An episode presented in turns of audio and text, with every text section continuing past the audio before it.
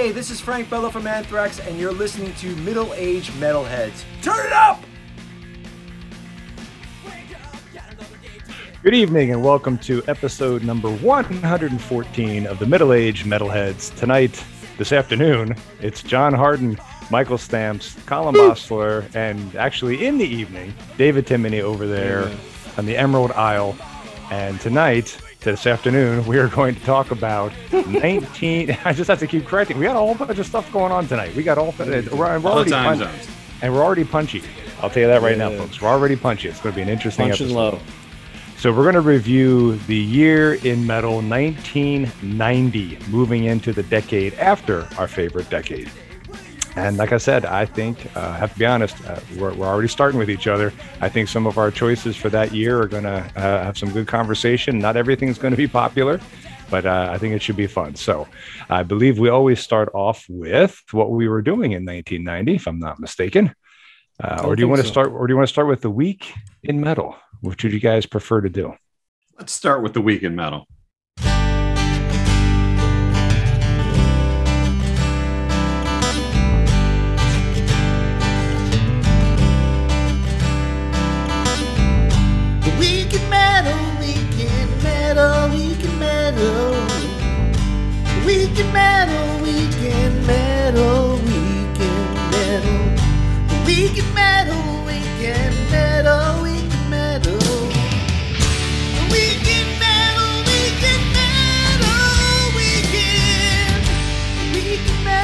Metal. Who wants to start off with their week in metal? Oh, let's go. let's go. You, go ahead. you got you got to go, man, because you, we were talking about this last week.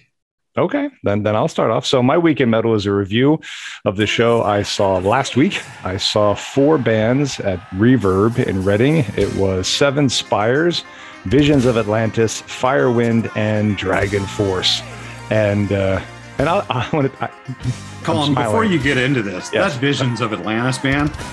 Whew, Yeah, there. Suck. Yeah, that's well. But I'll give, I'm I'm going to dig it a little bit, All right. little bit into the. yeah. And I was and I was just going to say that the name sucked. I, I mean, the, the name sounds like a 1991 Genesis game. I Like, think it was. It's like you know it's, what I mean? Like, By- by- maybe it is apropos to tonight. it's like a, it's like a rich married couple who was like, we should start a metal band, but like Air Supply. Let's, let's start with Seven Spires. So, uh, well, let me just, I have to set the scene real quick. So, anyway, Yeah. so we, so as you, I mean, you know, we've all been to hundreds and hundreds of shows. So there's always a, a particular vibe. This vibe was very much like Comic Con. We, we pull in, and I had no idea that the crowd would be young, that would, they would be so much into anime and, and swordplay and video games. I mean, this was, people were walking around in pajamas. They had the, the Minecraft Right, it sounds like swords Kingdom Hearts. it, it was it was a furries? very- yeah, they're, they're furries. They had uh, the backpacks with all the little things hanging off of them, and they had their Minecraft swords, and they had the hats with ears on them. And I mean, it was a it was very much like a, a Comic Con vibe, which I was not expecting. So we, we get in there, we get settled in. Uh, I thought Seven Spires was very good.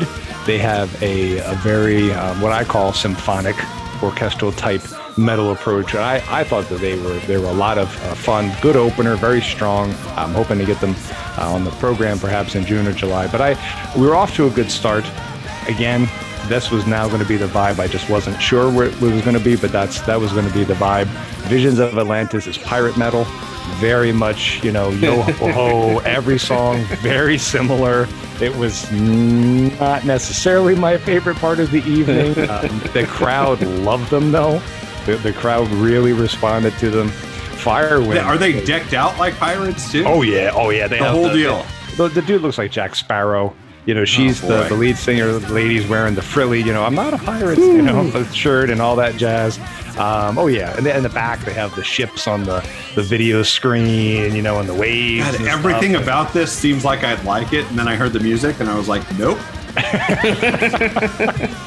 it's I mean it's it's you know yeah the pirate vibe was was where we where we went that there.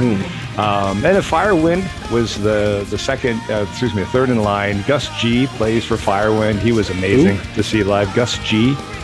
He's done a lot of. He did Ozzy's album. Played with Ozzy, yeah. And he that Scream album I think was his. and uh, he's done a lot of other European bands. He's been around for a while, and uh, he was very good, uh, very strong. A lot of riff, a lot of riffage there, and, and uh, the singer did a nice job with Firewind. They had the the more Viking esque feel, lots of embers from the fires and the torches and things. and, have fun storming the castle kind of vibe. Um, and then Dragon Force came out and they had big arcade games on the stage that showed all these old 80s and 90s arcade games at, at high speed and the two guitarists were climbing all over the place and they had uh, the, the air cannons and they had confetti and they had, I mean it was it was it was a fun night I just I don't know if I'd call it metal it was just a very uh, very Gathering. it was it was it was a, it was a gathering Someone needs with- to tell Dragon Force. I mean, all props to them for playing like they're playing Wembley Stadium. But you sent us a picture where Herman Li's on top of those arcade games. Yes. And his head's around three inches away from the sprinkler system in the building. Yes. Yes. Like he's basically pa- playing it like a public library, but he's like, "I'm fucking- this Oh, show yeah. is not Oh, changing. Like, like Yeah, exactly. Yeah, they're hunched over on top of the games, but you know, it was such a fun, fun crowd. Um, lots of, uh, again, just alternative styles of, of living and and all sorts of different, uh, you know, conversations that again were just unusual for what we've been through in, in the average metal arena. But it was it was a fun time. Do I need to see Dragon Force again? No, I've seen them now. But but they were on my list of bands to check out. So now once once and done, I, I, I feel pretty good that I saw them. Cool. And, and Dra- Dragon Force that was that was the band that played uh, the you know the Judas Priest band in the Mark Wahlberg film Rockstar. Or is that Steel No. Dragon? That's Steel Dragon. that's Steel Dragon. Yeah. Yep. Right. And that's not that's not a real band. No. No. No. They Mark said, like, they- Wahlberg is not in a metal band. Cool. Okay. okay. I thought it was a documentary. My life in the Judas Priest cover band. Awesome. Yeah. And, and, and again, if people haven't been to the Reverb at Reading, that's that's a good venue for, for just the sort of thing that Colin was describing there. Like lots of bands coming together, lots of generations coming together, people like who are all you know all all all spots on the spectrum there of, of metal and, and all these sort of like intersections of, uh, of pop culture. Um, very very entertaining little venue. If you need to get to Reading, uh, just Yeah, if you're looking for low ceilings and a possible fire trap, we got the place for you. yep, they got that too. Yes. David, I, okay, I know news takes longer to get to Ireland. What is your week in metal? Dude, you know what? I was reading this and I thought of you, John. Um, I, I don't I, know if- I, I would like to say I'm not sure how Ghost became my band. But, but, but you're welcome. 15 Well, years is. into their career, suddenly I've got. Because you new can have them. I don't dislike that new album. I actually think it's pretty good. Like, John's best friend, uh, Tobias Forge, was recently in a in a, an interview, and uh, you know what? I just I'm reading this and I'm like, is this why? Is this the reason? Because he's describing the writing of the new record, and everything about it. I'm like, this just sounds like it's going to be horrible. But then he kind of like pulls back the curtain, and I and all of a sudden it's like, this is why it's going to be horrible, right?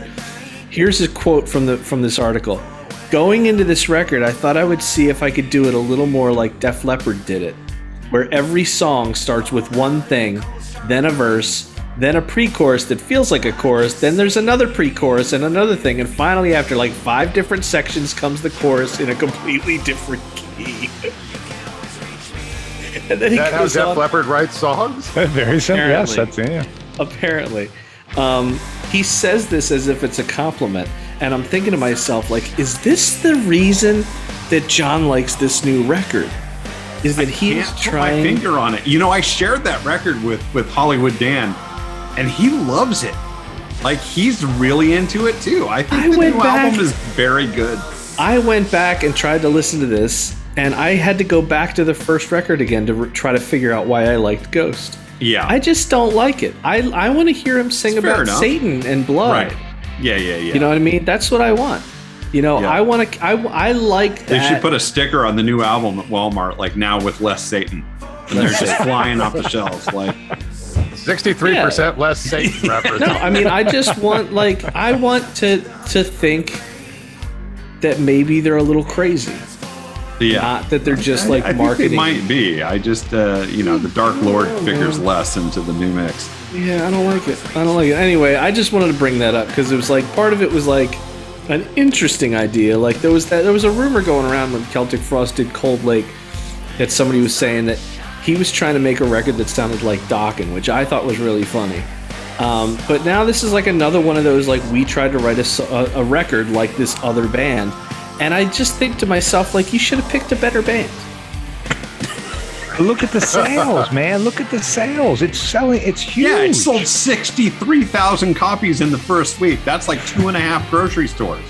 I mean, that's you know, for where music is today, that's a pretty solid That's a good outing. point.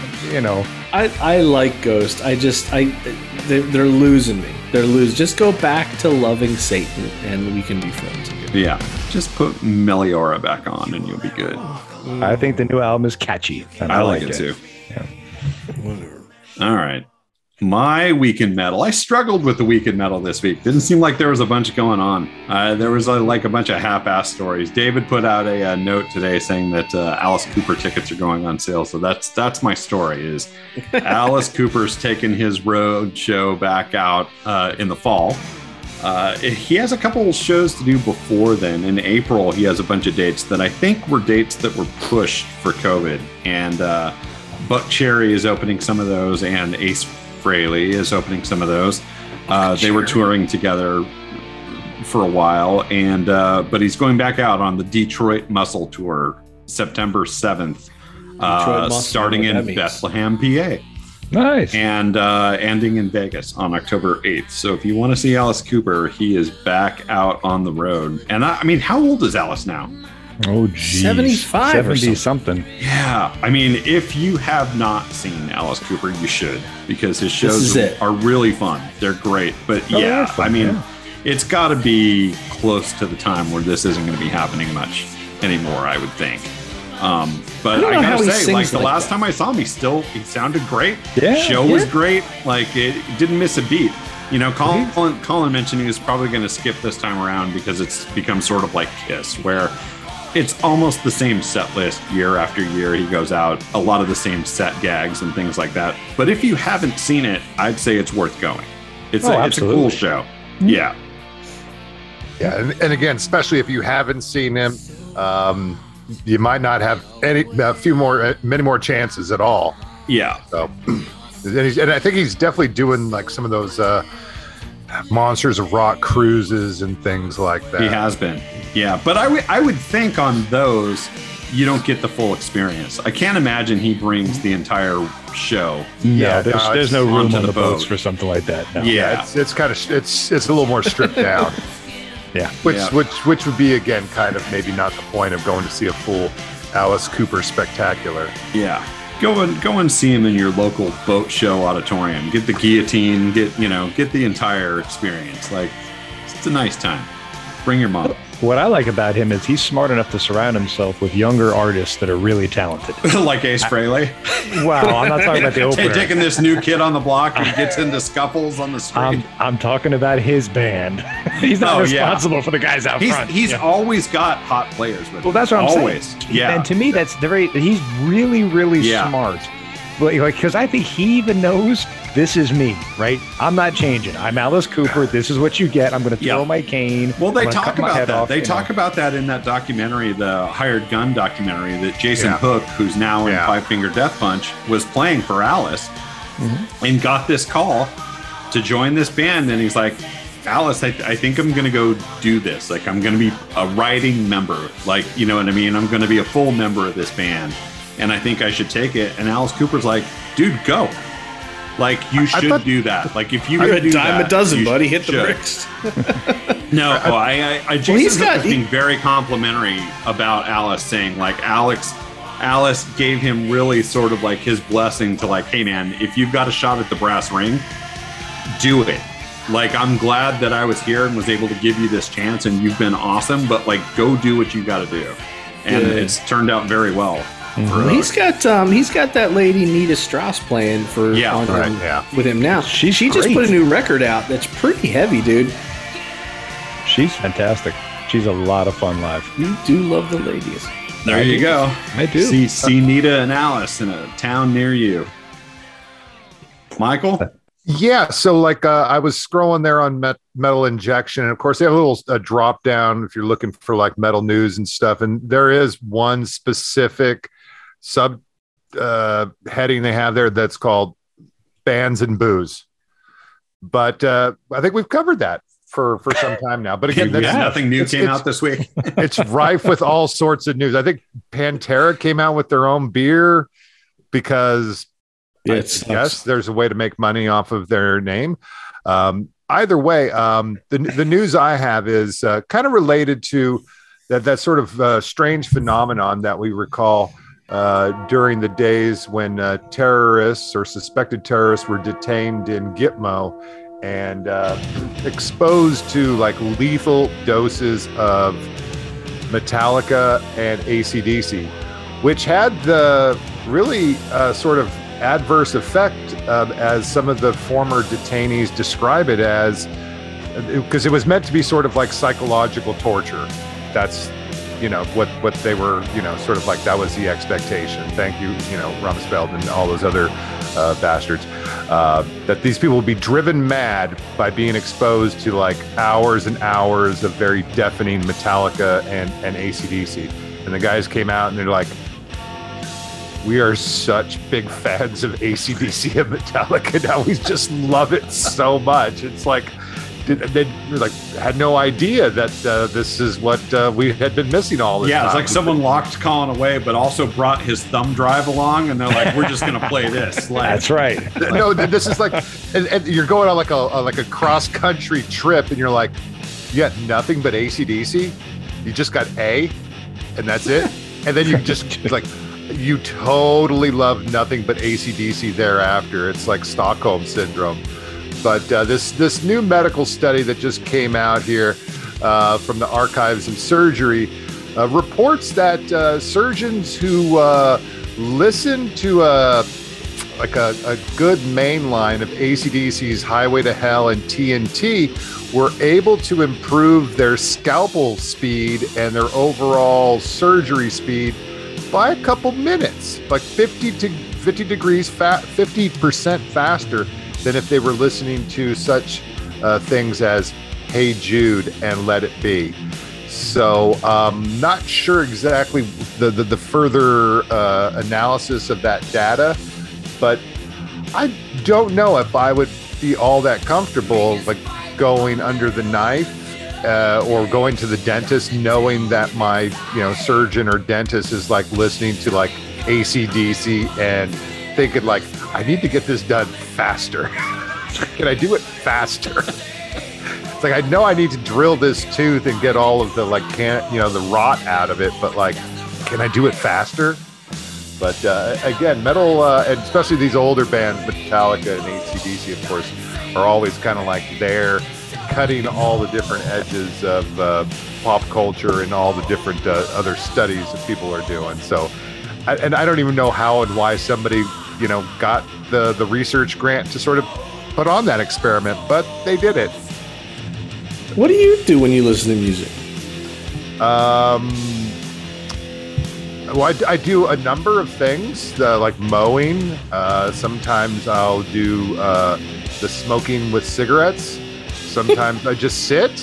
Sometimes I will swing from the rafters. Uh, but I'm not. I'm not always trying to like perform uh, brain surgery on somebody. I mean, I almost exclusively perform brain surgery when I listen to music. Almost exclusively. Almost Yes, exclusively. yes. That's that sounds like something that Dahmer tried too. Wow. I, li- I listen to it when I work, and, and it speeds me up a little bit. I gotta be honest. If I'm if I need to make the fingers move a little faster on the keyboard, you know, put something a little bit a little bit speedier on there. And if I'm chilling, a little slower. I, uh, Definitely. I have a I have a playlist playlist a playlist.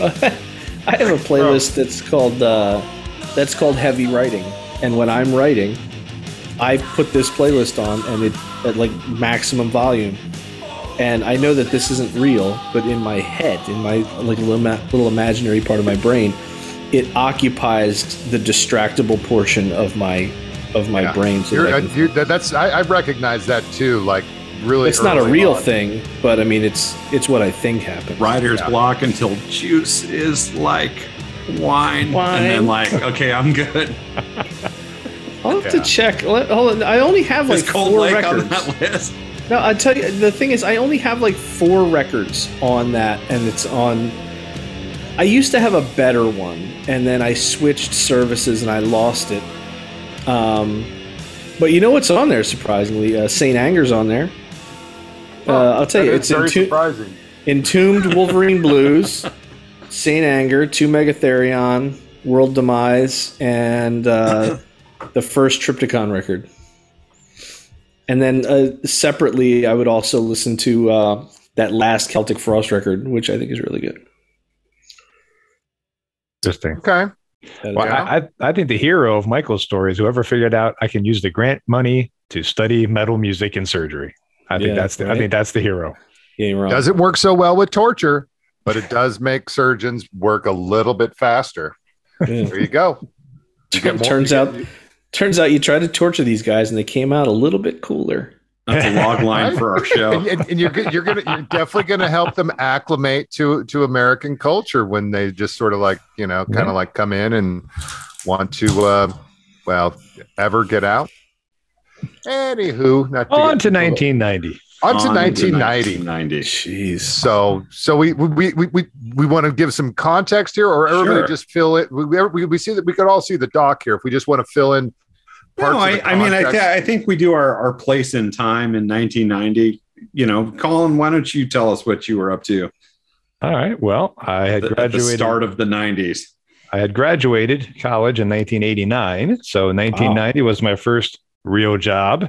So I was uh, getting into the workforce.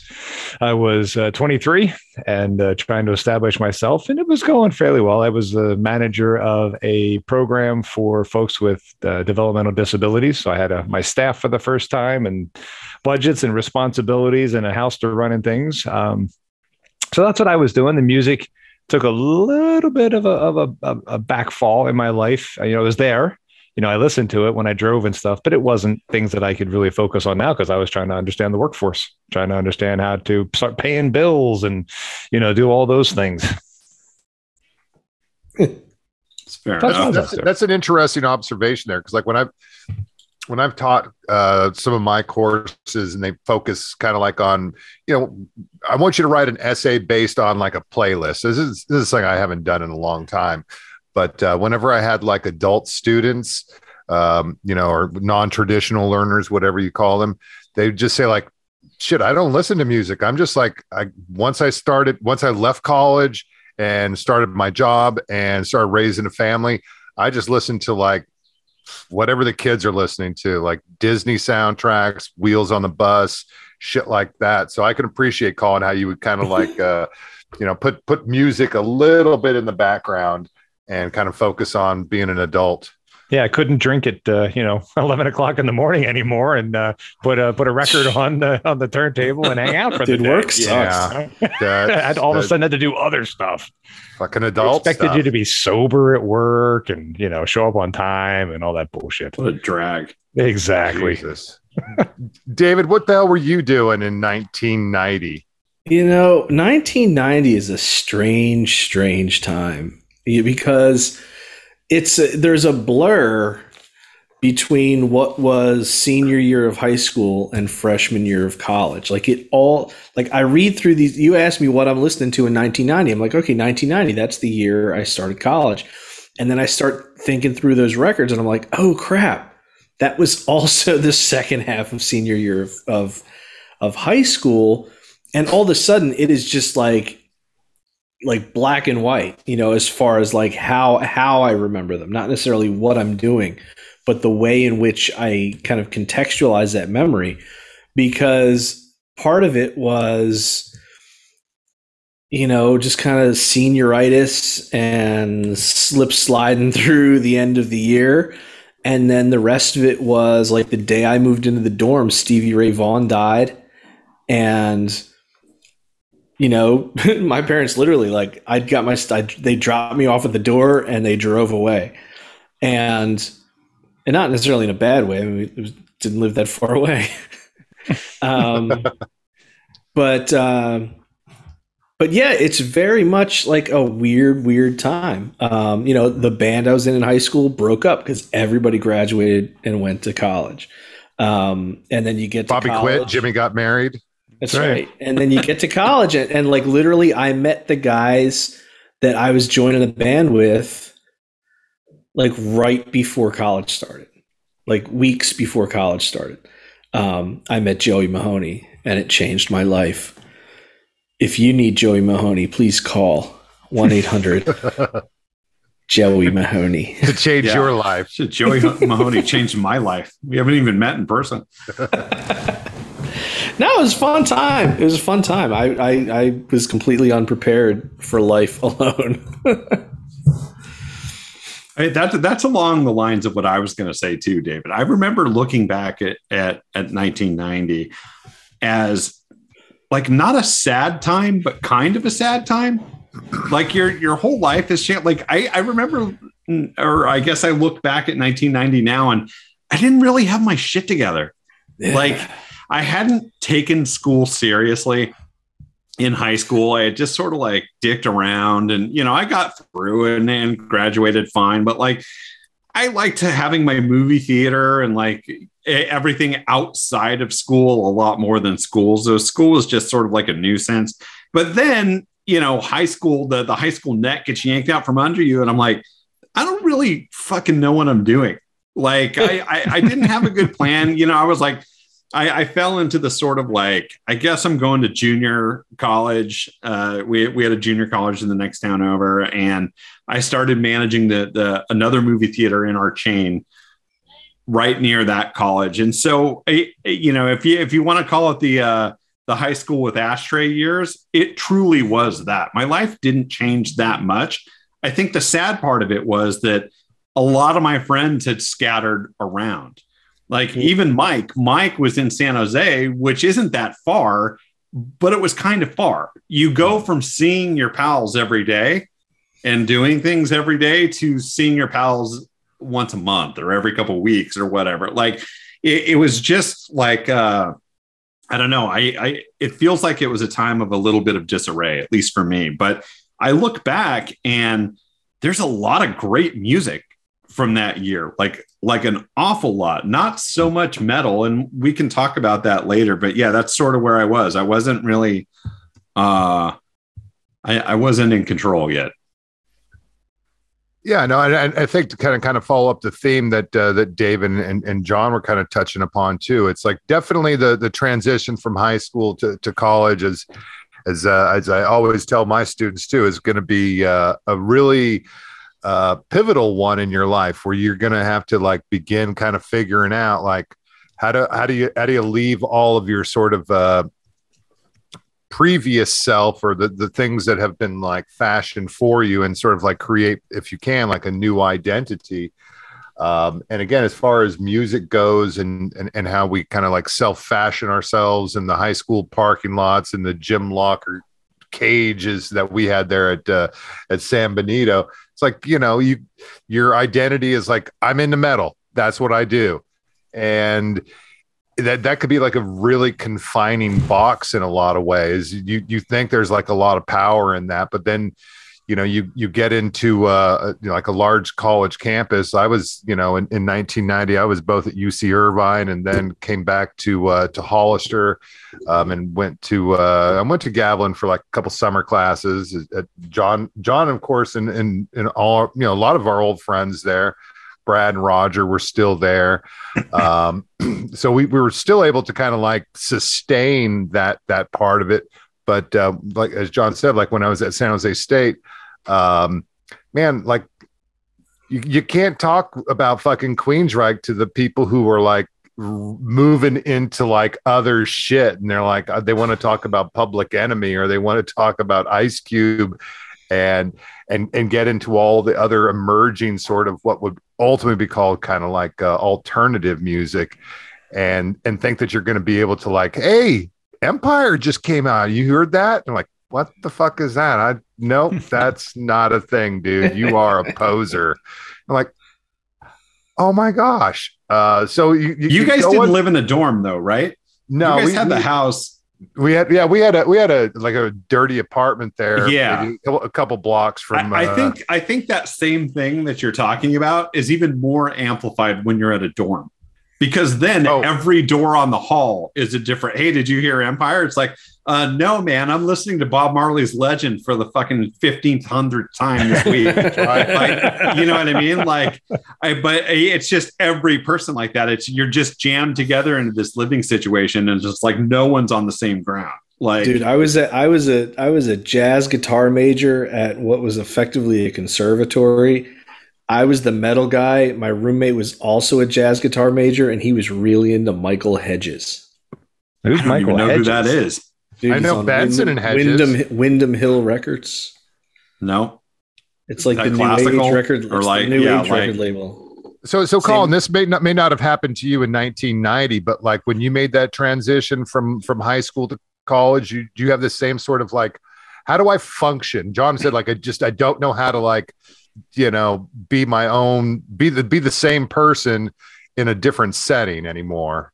Um, see, I, my area was very remote. I had I had a, a good friend and and a couple folks that I knew, but I wasn't. I didn't have a lot of people living around me. So when I went to college, I finally had a whole bunch of people around me, and I was able to find people that had similar interests. So I was able to join clubs and do intramural sports and do do music conversations and things. So I actually found college to be an incredibly exciting time because finally I was around people. It wasn't Okay. just it wasn't just me. Like I, I had a good friend Marty, and he and I, you know, used to hang out a lot, um, you know, play tennis and stuff, and and and you know, do the things that you would do, you know, in the in the area, ride bikes and sports and shit. But you know, when I got to college, it was a whole bunch of people. So now I could actually do. So I actually found college to be the opposite. I found myself in college, and all of a sudden there were people that that did the things that I love to do, and there was a whole bunch of them. So I got I, I think that came a bit later with me going to a junior college like that. It was a commuter college. So you didn't have that sense of community. There wasn't like a lot of hanging out. You go, you do your shit, you leave. And Right. so, you know, once I went on to, I I ended up going to UC Santa Barbara after that. That's when I started to get what you're talking about.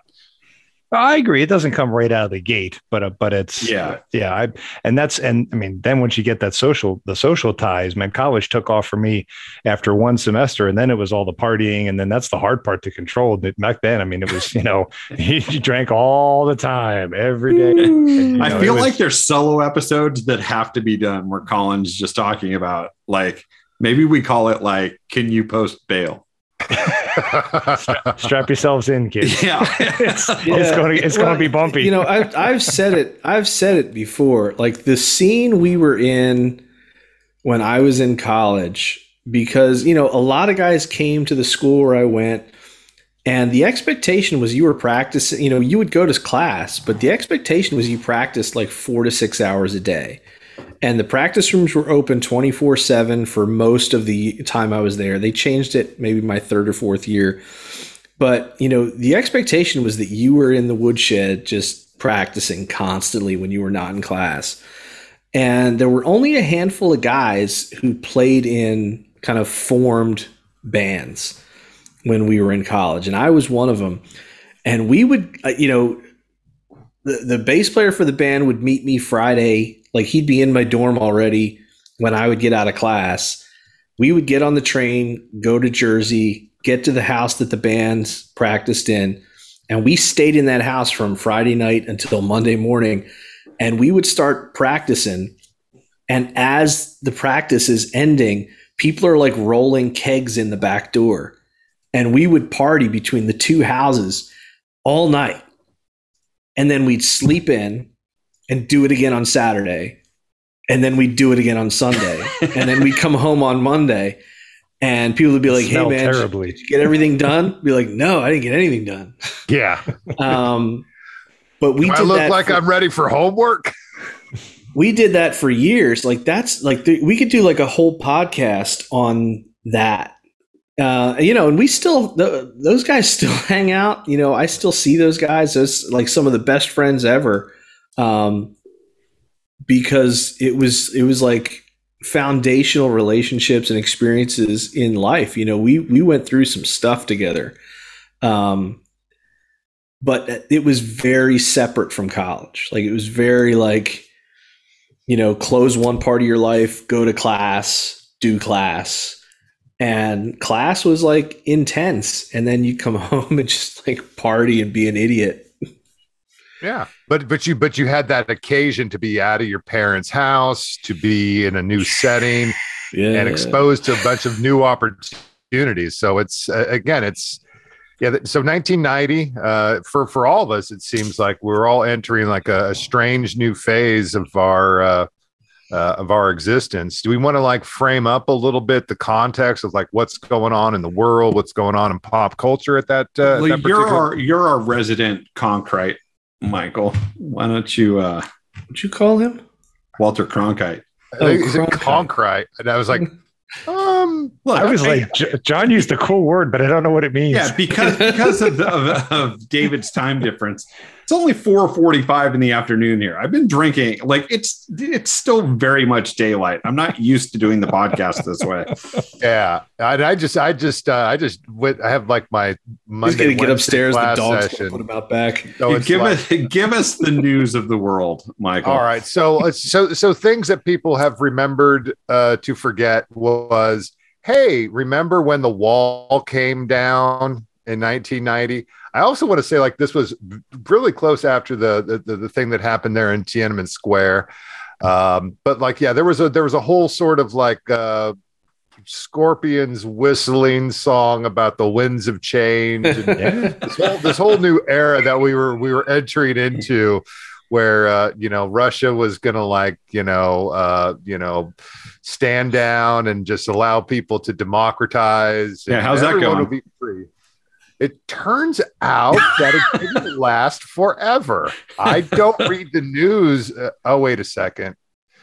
Uh, I just read the news today. Oh boy, but uh, we also got uh, you got your Hu- Hubble telescope launching.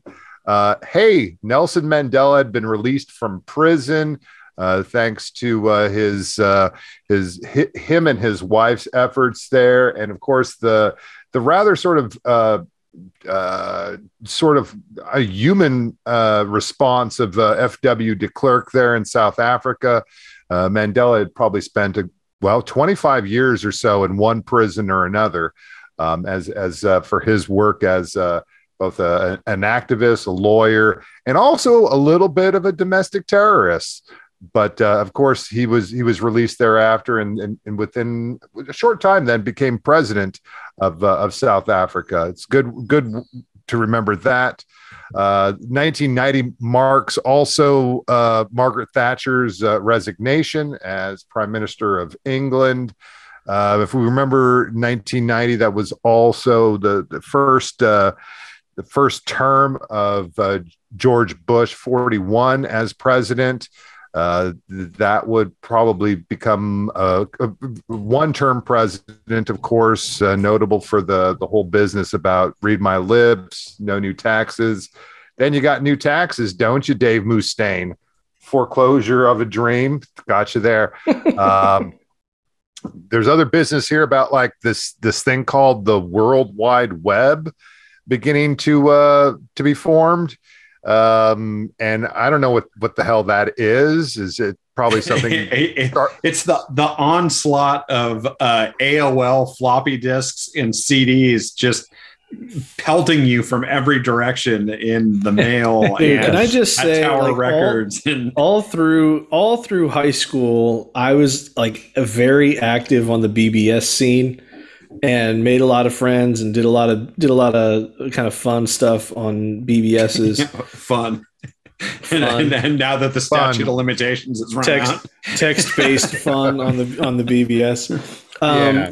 but then when i got into college dude like we were too busy to do anything and i didn't even have an email address until i got into grad school like we didn't do any of that yeah, You it was um, early. I mean, I, when I got and to I, UC mean, I don't Santa even say that like I don't even say that like I'm a dinosaur, but it's like no, there were people using the web, but it was just so kind of like not a big deal. Or, yeah, there was nothing to do. I mean, I had an email address at UC Santa Barbara, and I, w- I was one of like 60 people who had one outside of staff. And y'all hung out. Like, well, you know what I mean? What are you going to do with that? Like, It's, it's just for like coder nerds and stuff. So it's Kinda. It, it's it's it wasn't a, it, it wasn't AOL just yet. That that comes like late nineties, but uh, that this and it begins a little bit earlier. But it's it's definitely you know building uh, a bridge to.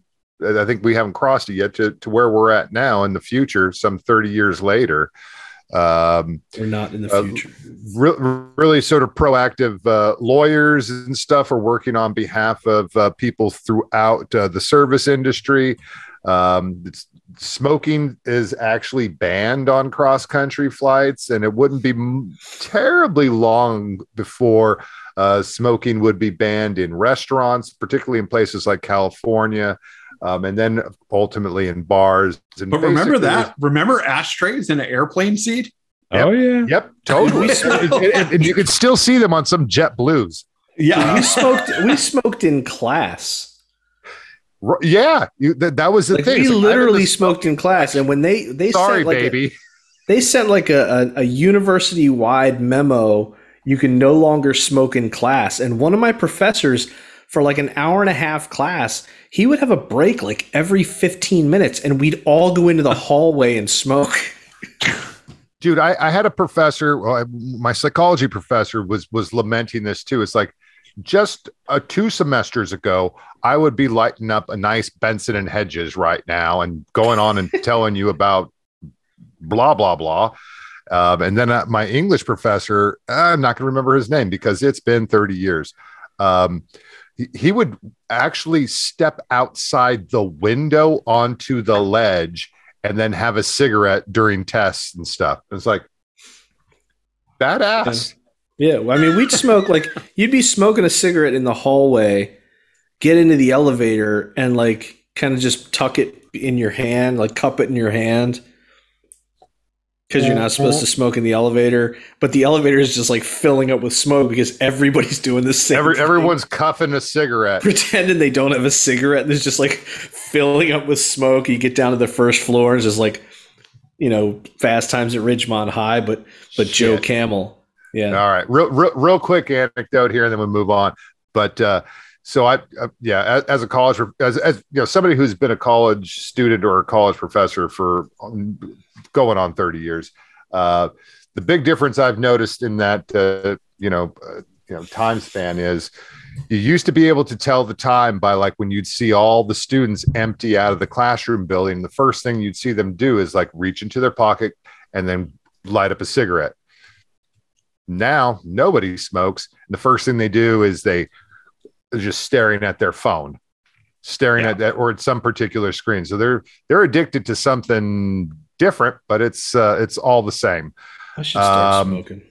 We want to talk about like some of the big the top movies of uh, of the, the year 1990. You got yourself some Ghost, not to be confused with John's favorite band. Uh, Whoopi Goldberg wins uh, Best Supporting Actress for that. Uh, the, the phrase "ghost on somebody" it comes from this. like, it means Patrick da- Patrick, Old Patrick Swayze. died, and all you do is make really sad pottery now.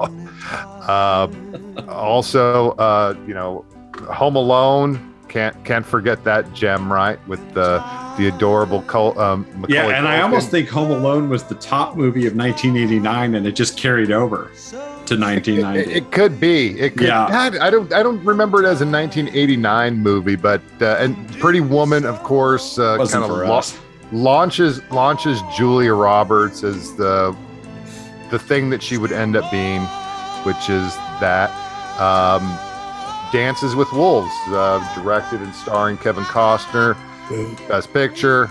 Best uh, director. I, did he win Best Actor for that too? I No. Don't know. Uh, No, I forget who oh, won no, actor. yeah, yeah. but he won director and uh, and best picture. The Wolves won Best Actor, I think. There you go. Who did? The Wolves. I said the Wolves won Oh, Best the Actors. Wolves. Yes, of course. And Well, they uh, dance, you know. And, and and number five uh, that we got on a list here, just just to put it in perspective here, probably like one of the last good ish sort of uh, Arnold Schwarzenegger films. Uh, Total Recall. Oh yeah, I good buy movie. Good movie. That's the one where they it's say I good. buy that for a dollar. That's It still is, it's yeah. still running, Verhoeven. man. or is that RoboCop? Oh, you're right. That's RoboCop. That's RoboCop. Okay, Yep. Mandela effect right there. Sorry. There you go. And as far as music goes, you got a couple things going on, like bands like Tool. Perhaps you've continued to still hear about them.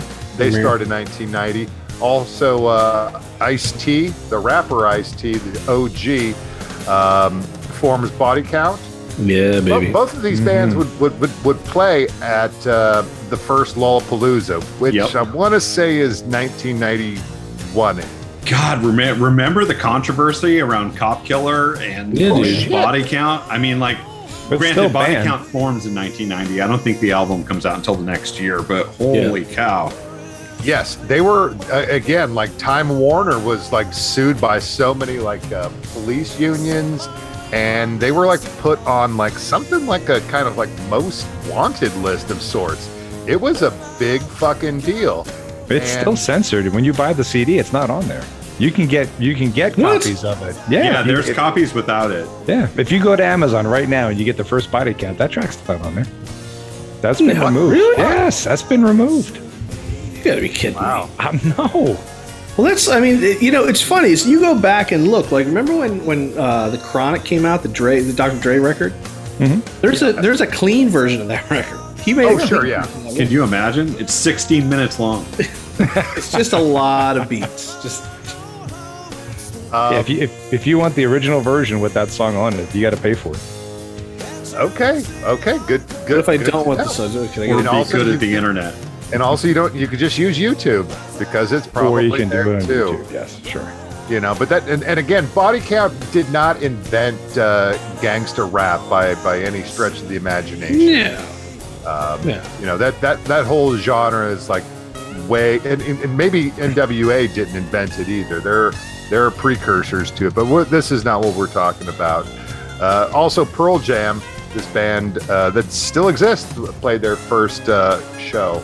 That's that an interesting anecdote too, because I remember um, in 1990, I loaned a couple CDs to my friend John Harden. One was Facelift, and the other was Mother Love Bone, and they got stolen out of his car, Gab. Ah, I do remember that. That was not. That was that sucked ass. Yeah, remember when people would actually steal CDs? Colin, what's that like? Nobody wants CDs anymore. Yes, they do. Got a whole I rack of them all the behind me. time. Well, with their body count, I guess. Yeah, yeah. With Cop Killer, yeah. That's right. Let's La- get into La- the last uh, point the here is like- albums of 1990. MTV Unplugged debuts too. Uh, that's that's the other sort of like cultural uh, innovation. There, it's like, hey, we like lo- loud music, but can you like do it softer? And Who was like, the first unplugged uh, artist? I don't remember what the first one was. That's a good question. Um, I mean, I think the first one I really paid attention to might have been Pearl Jam. but but but that's that's not where they're at here in 1990. This no, is, I mean Pearl Jam's just starting there. Let's see. Uh, I, want I, I want to give props right here to an so, album. so, so the first the first episode featured Squeeze, Syd Straw, and Elliot Easton. Wow. wow, that probably got a lot of eyes on it. Yeah.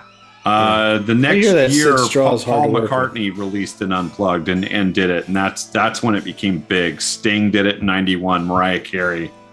Dude, you know which one was awesome? LL There's Cool so J. many good ones. Oh, the, L, the the LL Cool J one is bad for a lot of reasons. Not talking about like the caked up deodorant under his arms, but yes, that's Not I'm talking speaking in a bigger and deffer. Dude, what are you talking No. about? That the LL Cool J is awesome with Pop School Love behind him. Yeah, but he has like a bunch of like caked up deodorant under his arms the whole time, though. I don't know. I, I He did. does he does the whole thing shirtless with chains. He does. I he doesn't like take the when- shirt off until he does Mama Said Knock You Out. when metal I- bands did uh, unplugged. I always thought that was good. Yeah. Well, and, and, and the thing too is like this 1990 marks the year that Tesla releases the five man acoustical jam, Yeah. which again, people don't want to recognize uh, the influence of either, you know, their sort, again, releasing it, putting it together an entire album. And where'd they do that? Philadelphia. Spectrum in Philly Yep. and uh, again, it had it had its own sort of influence. People wanted to trace it back earlier to uh, Bon Jovi doing uh, "Wanted Dead or Alive," and that's that wasn't novel at all. The whole idea of like doing it live and doing strong songs that are already uh, rock songs with with with uh, electric guitars, and then like stripping it down. Tesla did that. Just Yeah. putting it out there for you folks. If you haven't checked true. out that record, it is. I mean, it's not like they shit. played metal with acoustics. They played like acoustic songs with acoustics. Nope, they played some of their hard rocking songs. Yeah, that some of some of the Tesla songs from their albums were reworked acoustically for Mhm. that record. yeah. So it, it, it- again, it's Mm, you know, who who invented, and again, this this this fits into like uh, Tesla's whole sort of like conspiracy theory of uh, who of appropriation and accreditation. It's like who gets in. Who gets the credit for inventing? They, they were uh, fulfilling their prophecy. Right? Was it Tesla? Was it Edison? Well, they write another album called uh, the, the the the Great Radio Controversy after that. But we're going to talk about some of our favorite albums from 1990. How's we that? are. We are. We are. Colin, do you have a favorite record from 1990 when you were entering the workforce? Why I are you have- talking like that? I have three of them, Michael. Give give us your number All three, right. Colin. Let's all start with our number threes. Are we going in order? Yeah, Like, let's a- start. like I didn't know they were ranked. yeah, Eh, mine worked Yeah. out that way. Colin. So- Pick it however you want to. Well, my my number three, working backwards, is Extreme Two Pornograffitti. See, I told you it was going to go somewhere. Apparently, we do talk about Nuno. Like, when More Than Words came out, it exploded, right? I mean, come on, that's that song was everywhere, every minute of the day. Ra- radio stations loved that song, so I picked up the album. I, I was like, oh, let's see what these guys are all about. It, it's not a metal album by far. I mean, there's no there's no metal on there, but I'll tell you what, it's it's funky, it, it's fun, it's got a, a really cool. Uh, vibe to the guitar work. I kind of I dug it. It, it, it. I don't know. It was very catchy. It, it caught on with me, and uh, that was one of those things that I sang just to have a good time. It was a very it's a it's a, a sunshine record, a smiley record. You know, it just makes you makes you have a good time and sing about stuff. So I liked it. I thought it was pretty good.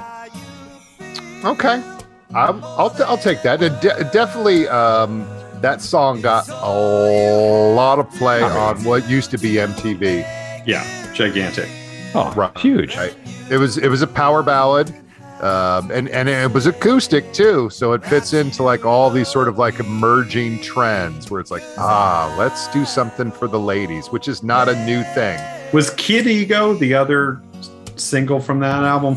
I think that's from the first record. Yeah, it's not Is it? the second one. Okay. It was was was get the funk out. I on fucking hate record. that song. That's on that album. Yes, it's Oh, a that's fun. It's a fun song. wholehearted. Wholehearted was on this record. That's the second. That that combines the worst of things David hates in heavy metal, just like a pun, like a like a non clever pun becomes Yeah. the title. It's because like you because you can't hear the pun. You can't hear the pun. you have to look at the you have to look at the song title and know what he is. But uh, yeah, straight out of Boston, there, extreme blowing up with uh, with with that hit. If it wasn't for that hit, they probably doesn't. They don't probably make uh, Extreme Three. Which Oh no, they would never have a career if it wasn't. I for that. mean, no one paid attention to Extreme Three anyway. They made a Like, third uh, record. you know, they had they had one single. They're they're truly a one hit wonder. Extreme. I bought Extreme Three. Yeah, their but I mean, it's like, it, but it like you were wasn't a fan special. already, but it didn't do anything. No, like no. I, you know what I mean. Like No. bare- like Mike said, outside of more than words, nothing else came from that record. Right? they- they- Well, again, wholehearted was That Wholehearted. Wholehearted. Yeah. Okay, I take that back. That was kind of a that's hit too. That's the follow. I'll tell you what, if It's like a But if follow somebody- up ballad. but if somebody else rec- if somebody else would have recorded that song, it would have been a hit. I Sure. think I think Yeah. they they were so stigmatized by the time that first record was done, I don't think they could get. You know, they they had they had really kind of split up there. It, it was black and white. You either loved them or hated them. There was no in between. I would yeah, agree. They, they, they, they do come out strong on their third record with that sort of uh, kind of political song about like "Don't tread on me" bullshit. Uh, you know, make love, not war, always sounds so absurd to me. And it's like, oh, you guys aren't doing this very well. Like, But get uh, the funk out too. Yeah, or, or, or do like Mama, I don't want to go to school today. It's like, there you go. That's your demographic. right. That's your intellectual Wow. demographic there. We've but spent I, I like long Colin's talking about It's this. an idea of like it's it's a sunshine album. You, you got good memories of it. It's like, hey, wh- whatever that comes on Hair Nation, you know, it's like I don't turn it off. You know, There it's, you go. it all works.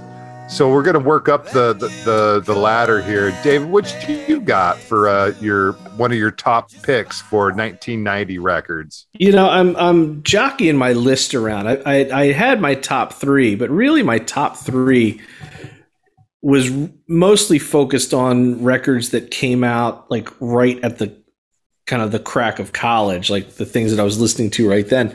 But I I need to go back and dip to senior year of high school, and the record that was like permanently in my CD player. I'd only owned like three CDs. I owned like a, a Santana CD, a Coroner CD, but I bought Vai Passion and Warfare before I actually owned a CD player. Um, my sister had a CD player, so I would like go in her room when she wasn't home and listen to Vai Passion and Warfare. That record, aside from being like super access like suddenly very accessible for people who had either heard a little bit or heard nothing of Vai. Um, it had videos, right? It had some airplay. It had at times uh, heavy rotation. He put out that one where like there's like a kid in a classroom playing a song and stuff. Um, I forget what that was called. That's Um, a horrific cover. Oh my gosh! Yes, yeah, yeah, yeah. yeah. I mean, but I'll tell you, no, that cover is tame compared to the rest of his covers. Yeah, right? he- I mean that cover tells you everything you need to know about Steve Vai. Yeah. Like, I mean, I think any of us would be happy to have whatever drugs he was taking when they. Yeah. Was for the love of God? Was that the single you're talking about, David? I remember that one playing. No, I mean that's a great that's a great song. This record, if you're if you can handle instrumental records, and I don't mean that in a necessarily in a negative way. Instrumental records take you got to commit to that, right? Um, but the re- the song that oh the audience Oh, the song with the boys. The audience is listening. the audience yeah, yeah. is listening, right? Where it's like the teacher is like introduces little Stevie Vai and all this stuff, and it's groovy, right? And the playing is really Lanes, good. Yeah, Um, it's like it's like Hot for Teacher. Hot for Teacher sucked. Well, that was the video It was a that better guitar that player. was the video that had the sort of like uh, DLR sort of like uh, Yeah, you know, yeah, yeah. talking Well, this is I- actually this album comes out right before he joins Whitesnake. Oh, really? I don't think I realized Yeah. that. But uh, I mean, if you if you kind of go through the the, the thing that's Or that's maybe a- right after. I think the thing that helps a lot is if you read the the track notes when you're when you're doing this. Like track three on this record is called "The Animal," and he wrote this song for Prince, right? Like he was like championing this like seven string guitar. Um, nobody else was was playing seven string guitar at the time. Um, he wasn't the first one to play seven string guitar, obviously. Um, but he wrote that groove like with Prince in mind. He's like, this is what I think Prince would do with a seven string guitar. And that song kills. It's so good. And as with all Steve Vai stuff, he just plays stuff that you can't play. And even if you could play it, you'd be playing it because he played it, not because you played it. The record is so freaking good. Um, and it manages to be good in a way that doesn't make you want to just throw your guitar away. It makes you want to practice and get better at playing guitar. Um, so yeah, this record was in super heavy rotation, and I still pop it on every once in a while. It's It's very good. You'll never get another Vai record that's this easy to access again, and, and not now because he's got this stupid guitar. Okay. Well, that's that's uh, place, I guess, to begin and end with Steve Vai, 1990. 30 Yeah. years later. Honestly, yeah. John, what you got for us? The first album that I'm going to talk about is not a metal record, but it's so metal. Uh, Public Enemy's Fear of a Black Planet. is so metal. Oh my god, it's so fucking good. Like this, this is. I, I think you know their earlier records. It takes a nation, millions. Like those those records were probably more influential and more more for that scene of a new sort of uh, news influenced, reality influenced rap. Were probably bigger dents in the landscape. Fear of a Black Planet's my favorite Public Enemy record.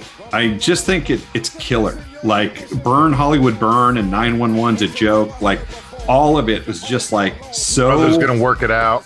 so forceful and and the production on it is insane like Hank Shocklee's production is just Yeah. killer and uh the next year they actually toured with anthrax so and i was like really into this album so when those two joined together and and then went out on the road together that was like a match made in heaven i i was so psyched uh that that marriage came to be and uh I, I, I don't know what more to say. Fear of a Black Planet's fucking killer.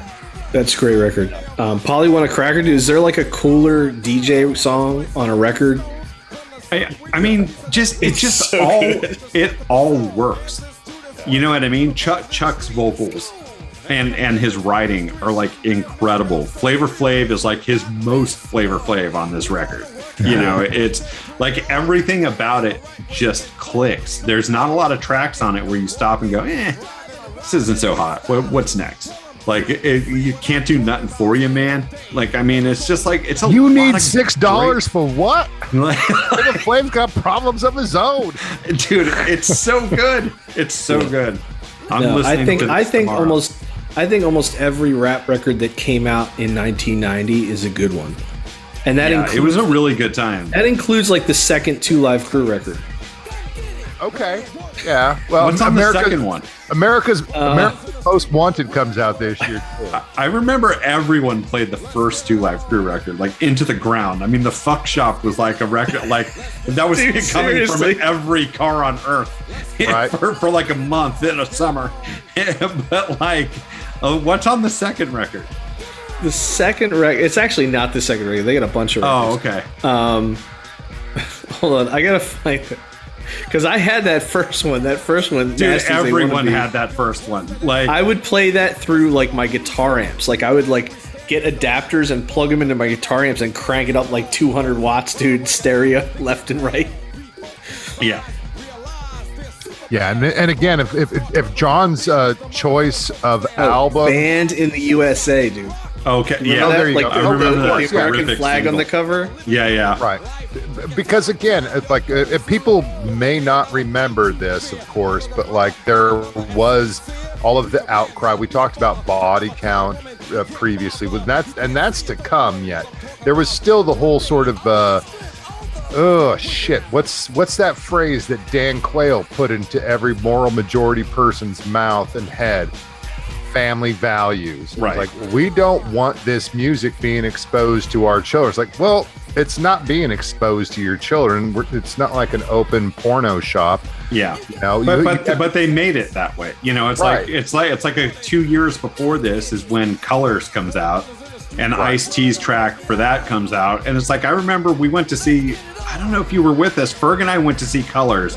Yeah, we saw Colors at the showcase. There, there was there was police officers. There was police Right. at Yeah. the theater because Colors was playing, Hollister. and it's like what?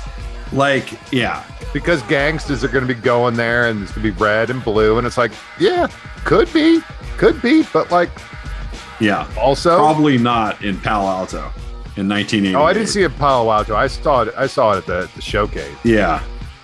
but uh again to you know the, the point i was trying to make though too if, if john's like selection seems sort of out of genre or like not fitting your your profile of uh, middle-aged metalheads you know go and listen to uh, Fear of a Black Planet. And that's a record that has the power and the intensity and the, the sort of the, the voice of, of, of everything that we probably really love about heavy metal. It's, it's definitely really political record. That's what I was trying to say in a roundabout way at the beginning of this. Like, it's not metal, but it's so fucking metal. Like, it really metal. is. Yeah, and, and again, if you want to fast forward a little bit to like Mos Def and his Black on Both Sides record, his his track there, rock and roll, he gets to a point when it starts to flip out. And what what he's talking about is like how just as Chuck D does, it's like you know what we invented this music. And now you've appropriated it and you take all the credit for it. It's like, I'm not going to listen to Korn to get it on. I'm going to listen to John Lee Hooker, motherfucker. And then he, then it goes into the flip out. He's like, rap music is heavy metal for black people. It's like, gotcha. And white people too. That's the thing. If you're if you're listening, if you're feeling it, that's the thing. It's like it's the intensity. It's it's the power of it. And It's like it, it, there's there's emotion, there's history, there's culture, and there's uh, there's a lot of power in all that. So uh, on that note, I'm gonna select my uh, number three record. I guess it's where we're at here, and I'm gonna you know say A is for Anthrax. You know, Persistence of Time comes out Still this record. This go. is um, their follow up to State of Euphoria. And John already sort of like you know laid out a little bit of the floor for this to like talk about the, you know their connection with with Anthrax or with uh, with Public Enemy and whatnot, but. uh it's a really strong record in like so many ways and, it- and it, it it touched me in like uh in, in a lot of the ways that some of the previous two records i think had, had kind of already established whether you're talking about among the living or uh, or state of euphoria. It's like uh, is there going to be a stephen king song on here? Maybe. Um, there there is like a really cool uh, blue velvet song on here. Just mentioning right there 1990 uh, you know that's that's when twin peaks appears. So people are like david lynch what's this about? Oh and then you then you see for maybe for the first time blue velvet and you're like oh my gosh let us go to there. Yeah, But, I mean, dude, can we like can we just stop for a second and think about like this time of 80, 90, 91 how incredible it is that someone as fucking strange as David Lynch actually became like commonplace. Like people would look forward to David Lynch movies coming out. It's like you got to figure 85% of the public who went to a David Lynch movie wasn't sure what they were seeing. And they're like, you know what I mean? They drop Like, I into don't Mulholland understand Drive this. and it's like, whoa, whoa, whoa. Like, what is happening here? And it's like, eh, you know what I mean? It's like Twin Peaks became the hottest show on television. And it's like, here's a guy who's been working subversively for 15 years at that point, And now Dude, he's Twin- becoming like a weekly thing. The soundtrack, the soundtrack from Twin Peaks had like the number one hit. Yeah, The the, Julee Band Cruise song? song. Yeah, Yeah, Julee- with, with uh, Badalamenti, the the composer, like that. I mean, I played the shit out of that album. Like, Yeah. And it's and it's and it's great shit if if you're into it and and again it was it was a time to like okay totally going to get into it um, and Anthrax got into it with uh, Now It's Dark um, and again the the, the the the intensity and the, the the almost sort of like persistence of time darkness of the songs were like really urgent. And, and, again they have like this really mm, sort of like potent political edge to them.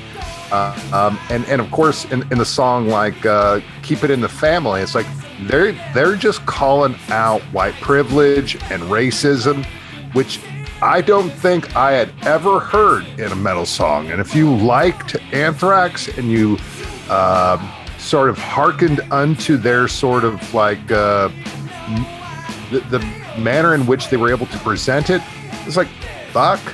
And you're just entering college and you're also being exposed to these ideas of racial injustice, it could have like a profound influence on your life. Just saying. Um, but uh, you know, a, a great record. The last record with Joey, um, and you know because thereafter they would uh, switch over, and then you get into the John Bush era, which is not something I really got into because, like as I said before, it killed two of my favorite bands. But uh, Persistence of Time and Got, got uh, the Joe Jackson cover. oh, got the time Tick- Yeah. tick- ticking in my It's head. really good. It, it is that, and again, it's like I- it seemed gimmicky, but again, it wasn't a song that, that anybody really knew. But Right. you go back, and you should go back and listen to the Joe Jackson original. It's pretty fucking spot on what Anthrax does. They don't they don't really do anything terribly different to the original song. And Joe Jackson Yeah. is pretty awesome. Give it up to Joe Jackson. I never knew that was a cover. Yeah, I right. have, I have Some learned Joe something Jackson fan you today. like. Ah, I, I like stepping out. I like that album. Stepping didn't out. Different for didn't- I didn't- girls. You know, he's, you know, he's got a, he's got a lot of great songs. Yeah. Uh, so we go- we go back to uh, we're, Colin. Colin, give us your second pick. Well, before I do, uh, just my own real quick opinion. Uh, America's Most Wanted, Fear of a Black Planet, Body Count, excellent albums, absolutely superior releases. I could Yeah. not handle as nasty as they want to be. That was that was way beyond where I wanted to go. I picked that thing up. I listened to that one time, one time, and it went on the shelf, and I never touched it again. I was Yeah. like, no, that is that is way over the top for me. So. It's yeah, it's it's nasty. Oh, it was it was way beyond where I it wanted is to not be. false advertising. It But, was. but the not. thing is, but the thing is, you listen to it now, it's like, oh, this is kind of tame. I'll no, never dude, know it's, 'cause I'll it's never listen still, to it again. It's still pretty raw, man. It's just, it is. I, I we had never heard something that was just so explicitly explicit. Like, Just like no beating around the bush, just no, like boom, no, Oh, we're not good at subtlety. mouth just hanging open. Like Yep. what? like like I said, off, done, away. That's That's that's, the the, end of that. song that where where they, they they chant like we want some pussy, right? Yeah, yeah, sure it is. Yeah, it's the Right. whole album. Like, there's a lot pretty going much on on that record. There There's really a is. lot going Yeah, on on that record. that's- Again, So- it's uh, like you don't you don't have to be Shakespeare, but Shakespeare would say the same thing, but he would just you know put it in different words. I, I look forward to the Shakespeare rap album. That's all I can say. I'll be okay with that. So anyway, back to the sunshiny days happening happening over here in Pennsylvania. Because again, it was all about stress release, right? It was all about becoming an adult. And I didn't want to become an adult. I wanted to sing and enjoy myself. So Warrant's Cherry Pie came out that that year, and I mean, you can't ask for much more fun than the Cherry Pie release. Now, what's interesting about this one for me anyway is I wasn't watching MTV anymore. I had too much to do. I wasn't watching videos. I never I, never paid much attention to the whole warrant videos for the song and everything. I just thought the album was great. I think Uncle Tom's Cabin is a, is a great track. A lot of good singing there. Uh, You're the only hell your mama ever raised is a lot of fun. You know, this it's just a good album for being outside and in your car. So that was a, a great album for me to uh, to enjoy that summer. Yeah. Wow. I, I think I, I think I prefer the previous record, the the Dirty Rotten Filthy Stinking Rich album, but Uncle Tom's Cabin is my favorite Warrant song. And How can it not almost- be? I thi- yeah, I think it's awesome. Like, um, yeah, I you know this album gets some play around our house every once in a while. My wife really likes Warrant, so it's like uh, you know I saw Red. Is I on Saw here. Red, That's a yeah. pretty good track. Um, Makers on this one too. Yeah. Yep. yeah. Now, what's interesting about this release, just one last note, is there was an original track called Ode to Tipper Gore on this release, where all they did was curse and say the F word It- it's over and still over on there. again. If you bring it up on Apple Music, it's there. Well, what I was going to say was it was censored when it came out. When they Ah. when, when when they caught on to that, the PMRC caught on to that. That was it. It was it was stricken from stricken from the record. Was it was it originally like a Literally. hidden track or something? No, it was the last track on the album. It was a Okay, maybe okay. I don't know a minute and a half of just fuck, just for Yeah. ninety seconds. It's and a then strong and, 55 seconds. Hey, 55 seconds. Yeah. Um, anyway, so I didn't know that when I had finally received my copy, and later I found somebody else who had it, and we were comparing it. And I said, "What? What's this? what, what is this thing?" And like John said, now it's it's back again, and you it's no longer censored. But I had no idea that they. But you know, talk about 55 seconds of fun. That was certainly a statement that Warrant made back when that thing came out. Yeah, and, and, and a little sort of like um, I don't know, a little like late to the game as as, as Warrant was, but uh, you know, like the whole PMRC thing. As, much as like people got up in arms about like, oh, they're trying to censor free speech and stuff, and this is like all coming from the left, as it were, at the time, and consider how far we've come now, 30 years later. Um, you know, and, and again, we remember like the, the the sort of iconic footage of like Frank Zappa and Dee Snider and others like engaging in these uh, congressional hearings about like the the indecency of music lyrics and stuff. It's like, what did it do? It changed nothing. It just actually it put like a little parental advisory on on certain albums that made them like almost sort of like I really have more interest in this record now because I think Blackie Lawless is going to say a bunch of really nasty things, and he totally does. Yeah, I do. I mean, I think that plays perfectly into what we were talking about with that Two Live Crew record. Like, if people hadn't made such a big deal about that and that record being banned and this and that, that was just like a jokey, half-ass rap record that Right. like started out being sold out of Luke's trunk in in in Florida. you know what I mean? And then it's like it starts getting passed around and catching on, and people start to have a shit fit about it, and suddenly it, it's like flying off the shelves, the shelves that are willing to stock it. It at- makes at money. the time. It makes a Makes ton money. of money. Yeah. Right, and, and just just just ask that uh, anti-racist baby book uh, author, how are sales sales doing now? Thank you, Ted Cruz. Right. Nothing They're changes. doing really well. Like that, I think they went up like eight hundred percent in one week, Good for them. and and and and and good for anti-racist babies everywhere.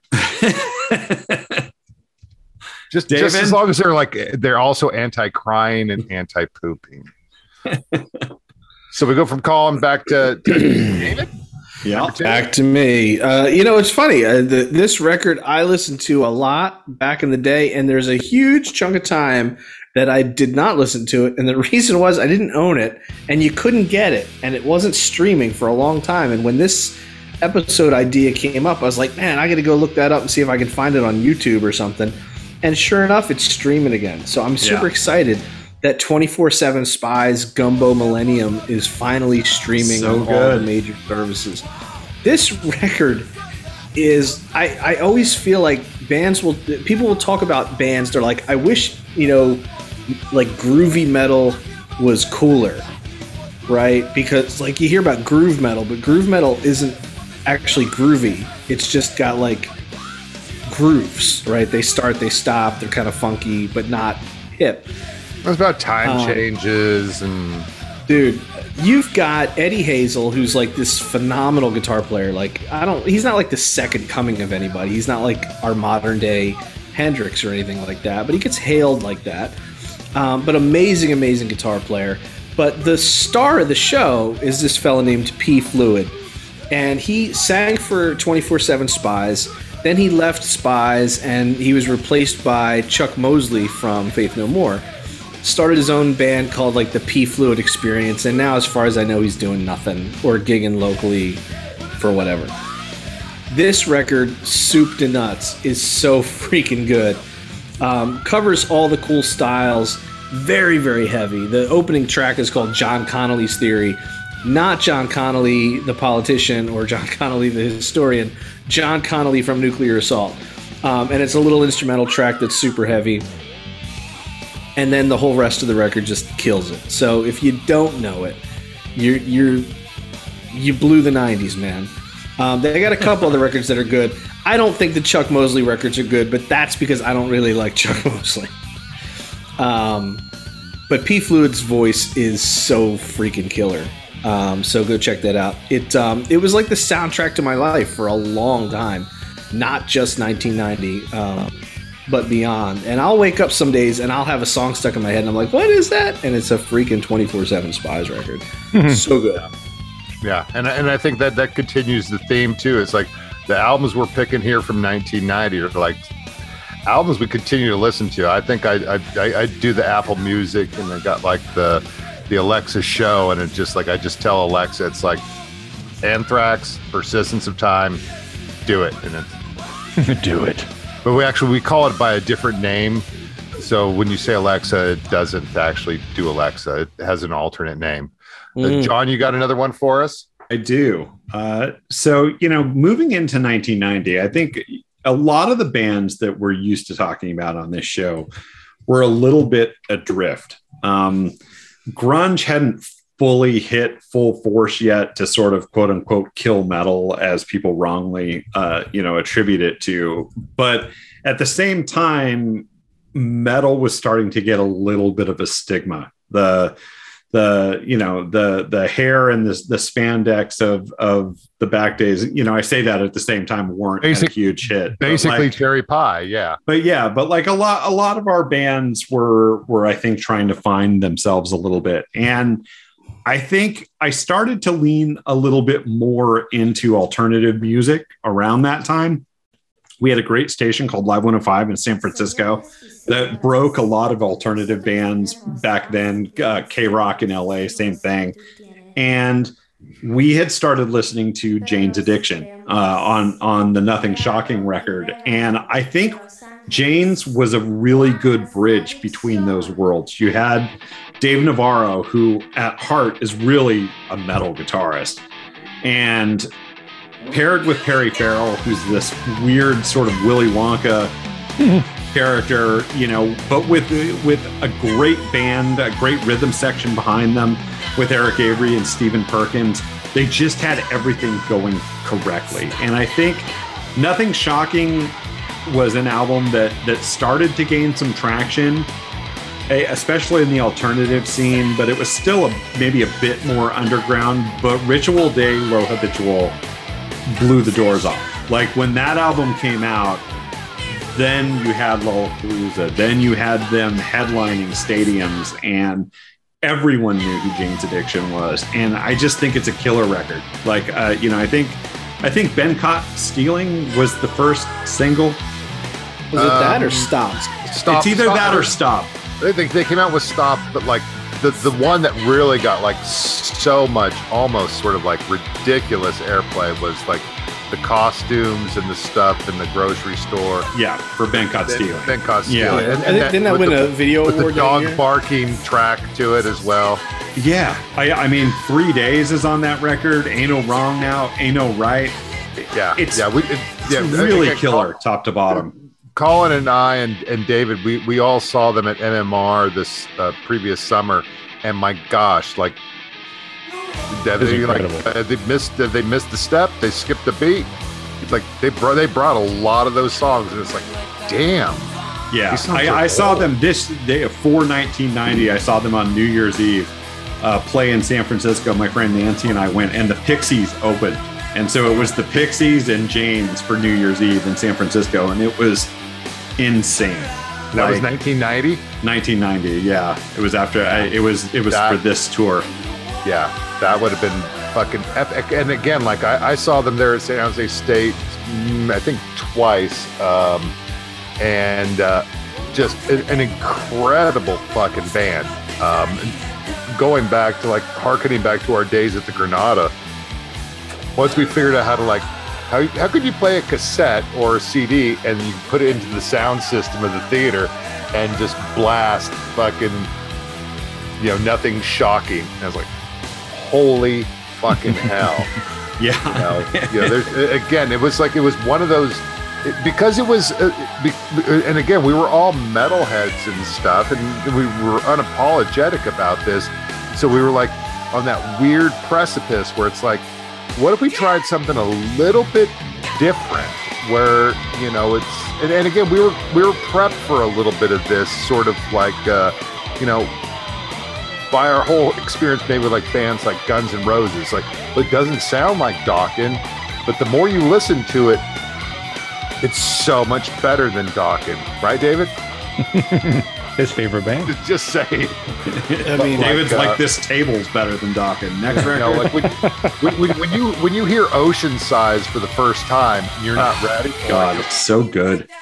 What the fuck am I listening to? I, I, I remember uh, uh, our our buddy Matt Troy, who who uh, is a faithful listener of the show, and and we went to school with Matt and I were in junior college together and working on the the college newspaper. And this record came out, and we would play it, and you know you have that Spanish intro, uh, the you know the the Oh, the for- for the female second record. spoken word intro. And Yeah. then it goes into stop, and when stop would start, we would just like wreck shop, like, like th- throw chairs around the room, and like fucking awesome, like such a good album.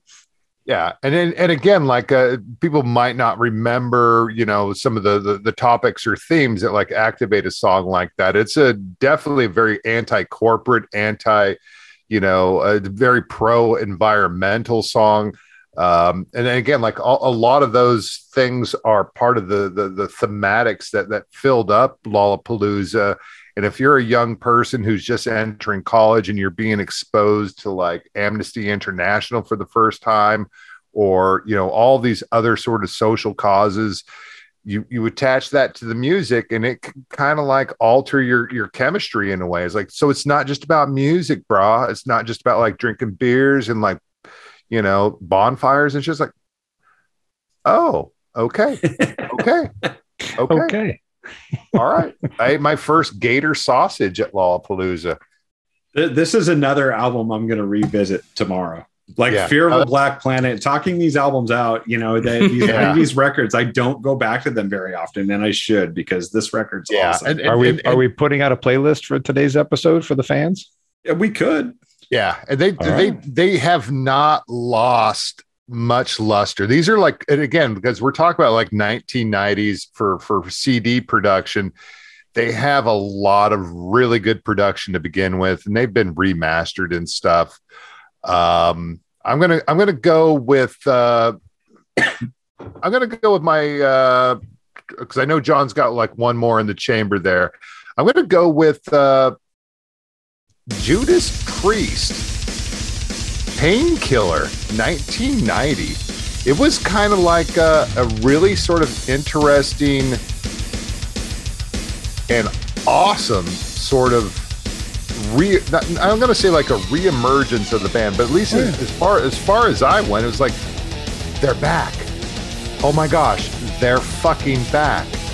Uh, it, it, as, as much as anybody these days can still have like affection for uh, Turbo or Ram It Down, um, those were a little sort of like puffy. They're a little sort of glammy. Dude, this little- album is an apology for Turbo.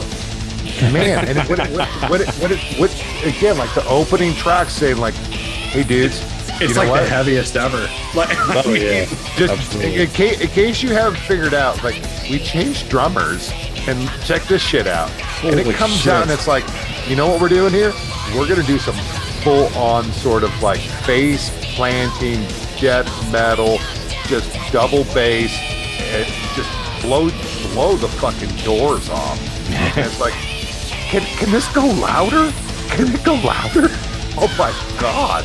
And and and like the revving engines of uh, of Downing and Tipton, and then and fucking Rob, fucking at his height. crushes the album. Oh yeah. My Absolutely. God! Oh. Oh, my God! And again, it, it, it was it was it was redemption. And again, like it's it's not to gainsay anything that they did in that period or anything they've done thereafter, but it just it, most people will say it's like that was like a, sort of like a reckoning for them. It's like they realized like we kind of lost our way here. Yeah. you know and and again like they made lots of money.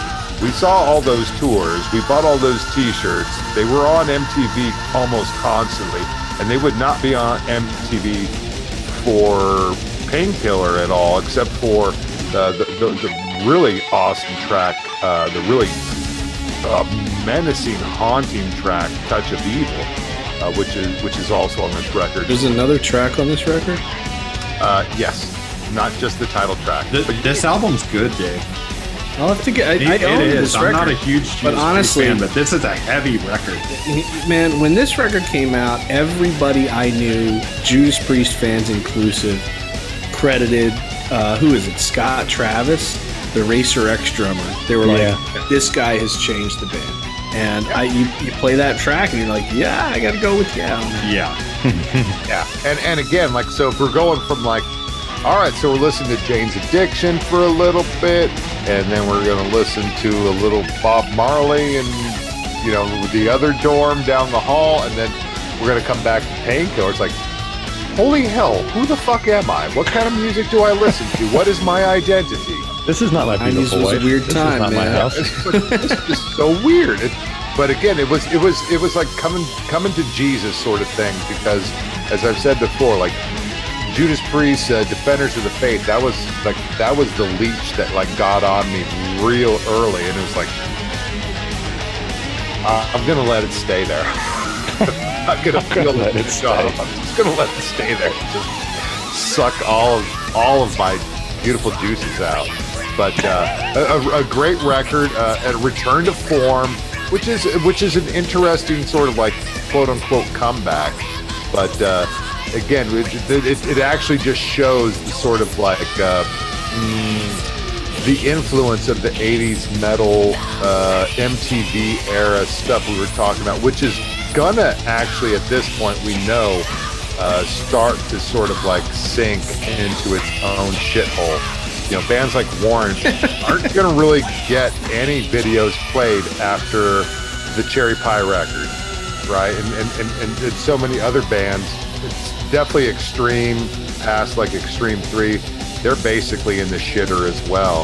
Um, and Dude, you're just tearing up Colin's list, man. Yeah, No, I'm no, not but- taking. I'm not taking it personally though. It's all right.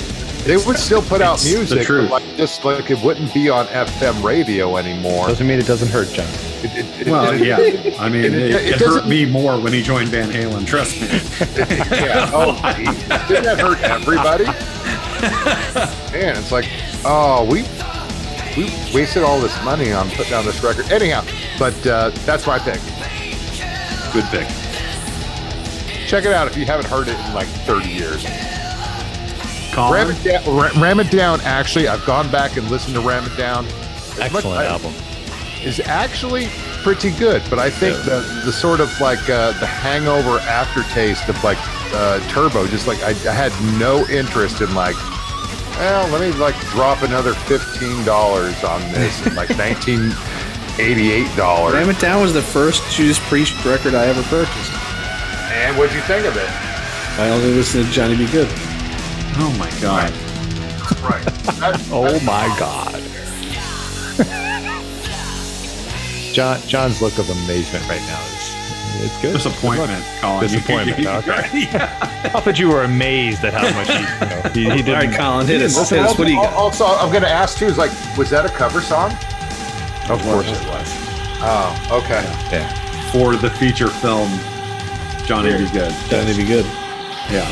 Which I actually watched the other day. I kind of like. I'm not gonna lie. With, like, with, with, with, with, with Michael Anthony Hall. And Right, and yeah. a first appearance of a young Uma Thurman, and uh, yeah, it's worth the watch. All right, Colin, help us out.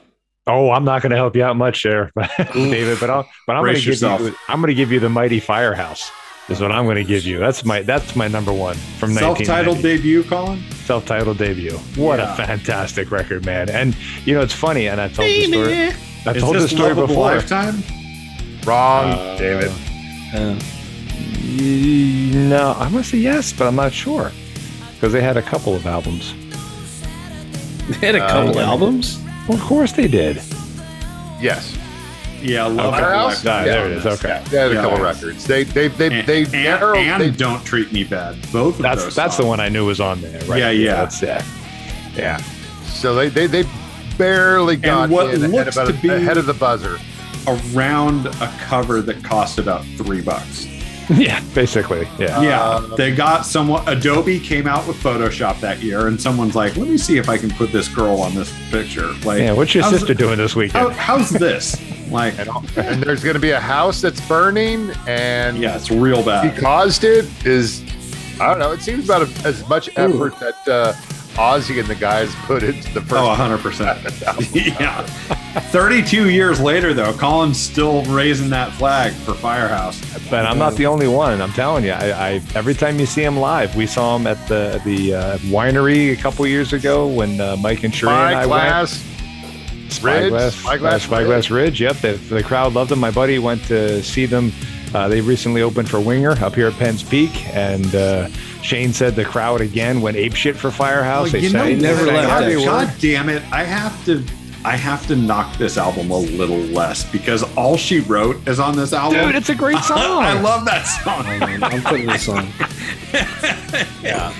There you go. They play, they play that on Sirius all the time, and that's like my one Firehouse song that I sort of like.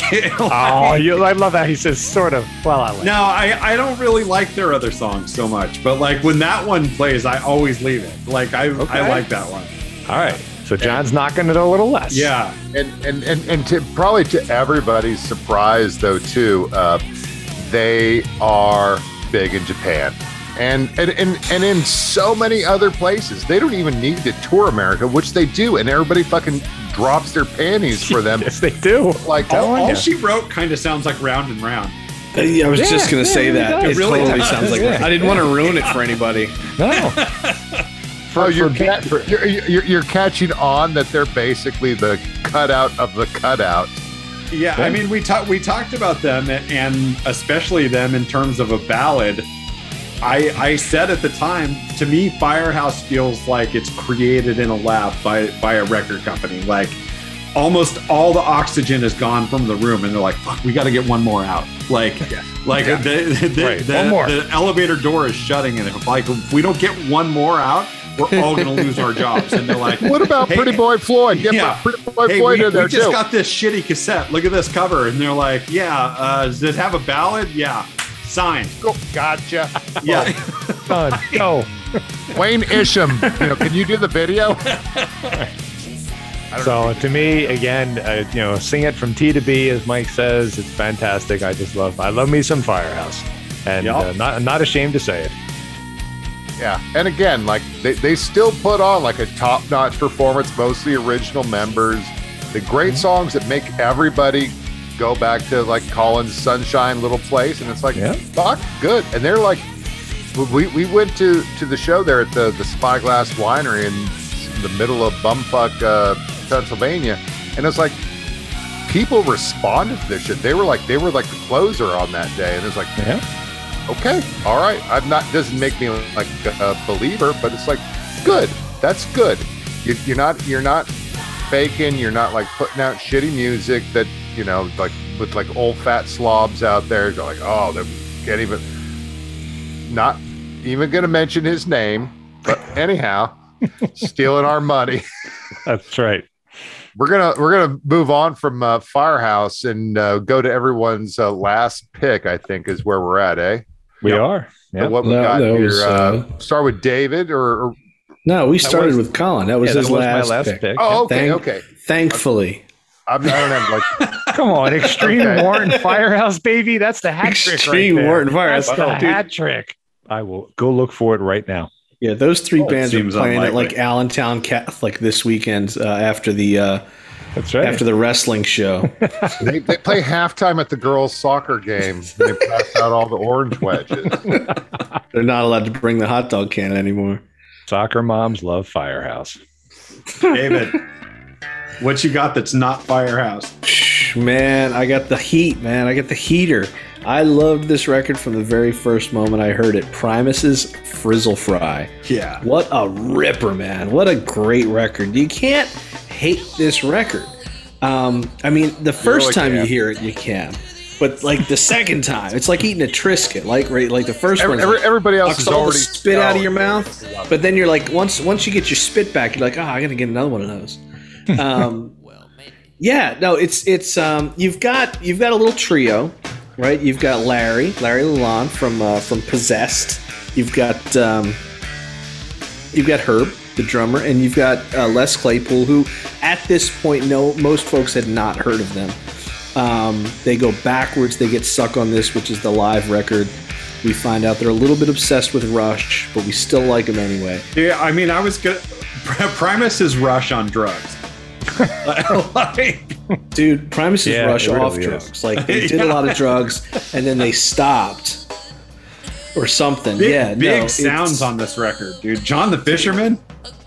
Dude, this record, everything has got something. Like, if you listen to this record straight through without really paying attention to like what the songs are, like where the breaks are, you can't remember where all the good stuff is. Like, oh, you'd be like, oh, where's that killer? Like, where he's just playing the bass so freaking hard that it starts distorting, and you can hear his fingers like hitting the pickups on Groundhog's Day when they're just like wailing everything about this record is what I like to hear. Like you can hear the fingers on the strings, you can hear like the face up against the microphone. Um, he's got little asides that if you're really paying attention, um, you hear this great stuff. And if you're not paying attention, it's just really good music. It's it's clever, it's smart, um, it's super well written, and it doesn't um, you know, the, the opening track to Defy the Laws of Tradition, it really follows that line. Now, I'll say I've got a love hate relationship with Primus in that they drink a lot of their own Kool Aid kind of going forward. Their next record, Sailing the Seas of Cheese, very overproduced, very over the top. They bring in Tom Waits to do the voice of Tommy the Cat. They get the videos and the animatronics and all that crap. I don't care about that stuff. I like the old school Primus sucks. Get up on stage with your big freaking, you know, custom, uh, custom Ken Smith bass, and just beat the hell out of it. That's kind of where I'm coming from. Um, but this, you know, put all of my own, you know, biases and judgments aside, and this record alone um, really captures what the 90s was for me, which was like really raw and a little bit confusing and fun. Um, and just kind of like the way I the way I played back in the 90s, the music I listened to, and kind of like the life I was living, just very intense and raw. And that's how I remember 1990. So this record is is perfect for me as my number one. Yeah. And and did Bobby did was Bobby Brown in any of their videos or anything with like a fire hose or like no they had like one video where they were fishing on the back Yeah. of a boat and they're like really sort of like handsome dudes in like leathers. he's got uh. like a squirrely mustache and like hip waders Yeah, they look like Right. fishermen. Um okay, so things are changing.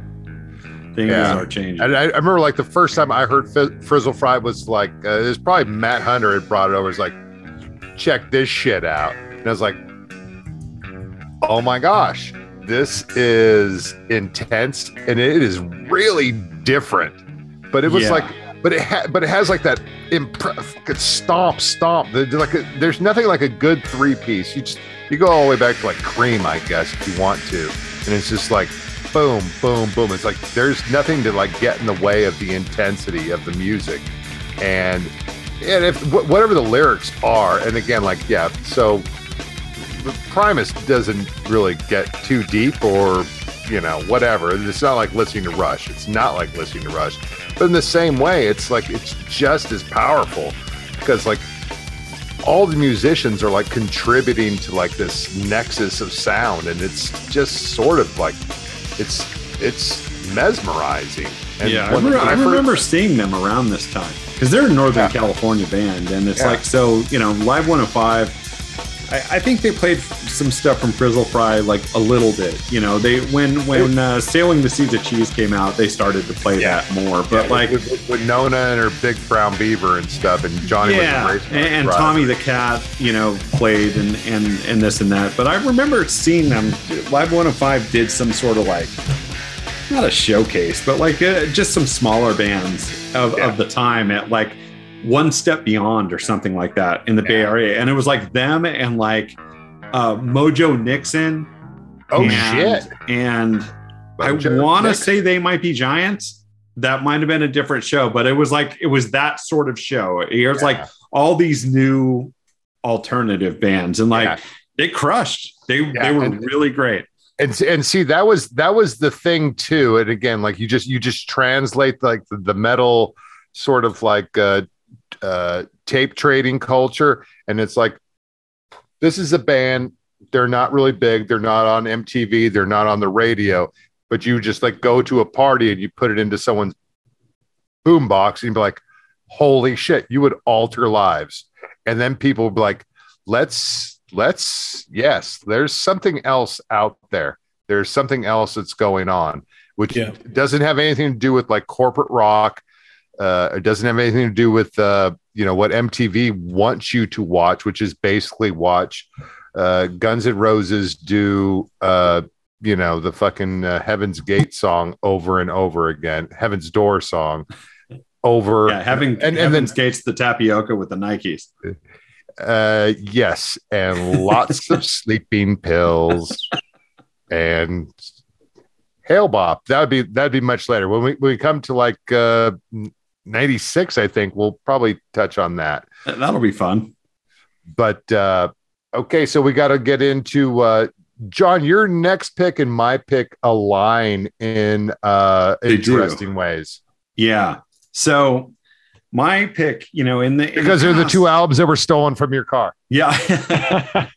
uh, in the past, you know, I've talked about my love of Pearl Jam, and I think of the of the bands that really came into their own and became big in that in that decade of the 90s pearl jam is is my favorite band of that time and and i still listen to them and, and will go see them and buy their new records that said this album makes me sort of wish pearl jam had never happened because Whoa. the, the album I'm talking about is Mother Love Bone's Apple.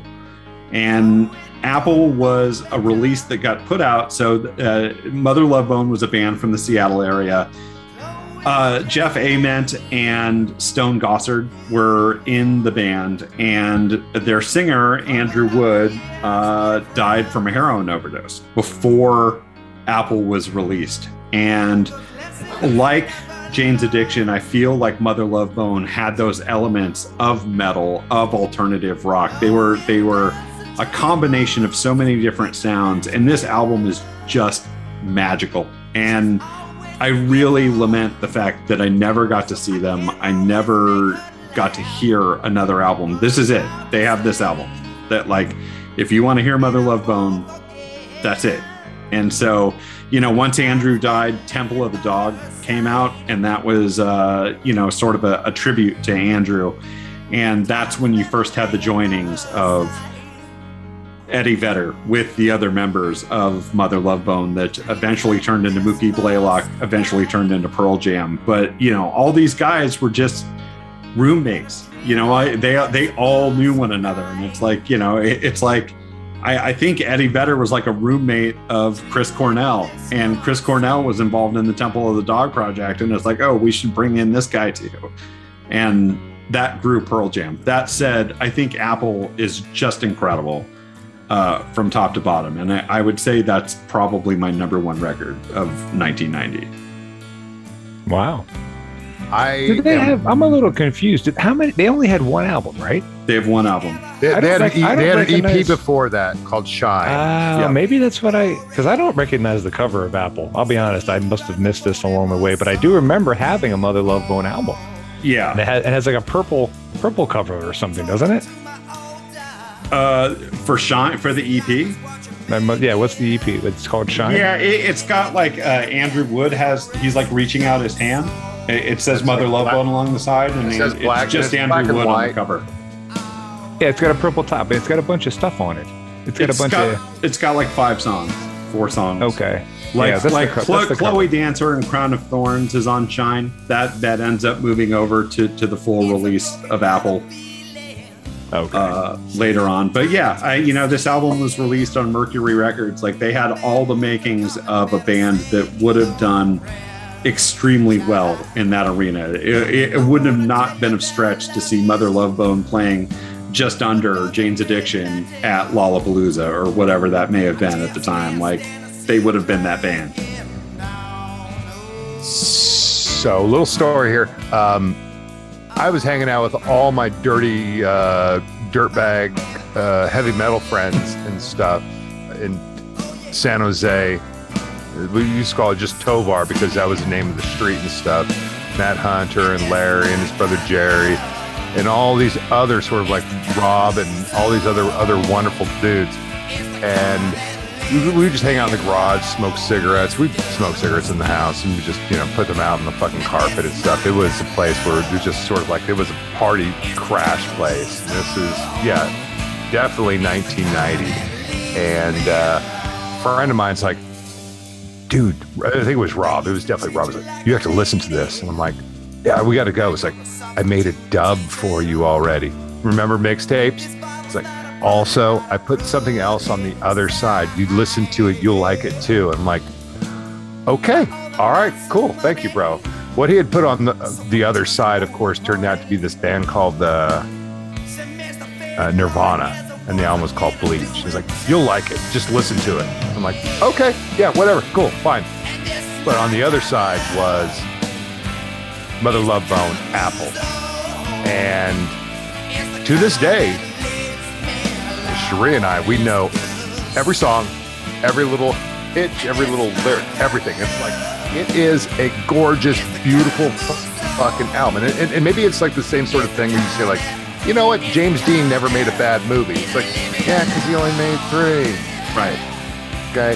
But like, but even then, you, you kind of got a sense that there was something happening in the area. Gossard and, and the men, of course, were with uh, Mark Arm and, and Green River. They're part of that whole scene. That whole scene is so much more complex than anybody, uh, except for like uh, the, the couple of uh, music scholars who have studied the area, which where there's no reference at all to like Alice in Chains or Soundgarden or uh, Screaming Trees. They're looking at like the thing that's like all the sort of like funk and punk and just sort of eclecticism, which is the Seattle scene. So like if people want to claim, again, to like go back to John's point that like grunge killed metal, it's like, you know what?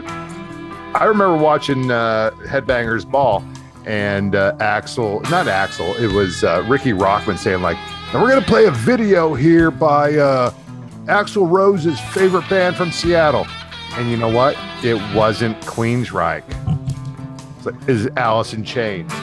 So if you haven't heard Mother Love Bone, goddamn, you should totally check it out. It's not gonna it, it's gonna take a while for it to change your life, but uh, it is definitely very awesome. It's a little, I guess we would call it like it's it's it's it's it's it's a difficult record to describe. Andy Wood is like a really interesting lyricist and personality. It's very Absolutely. He was he was the Seattle version of David Lee Roth.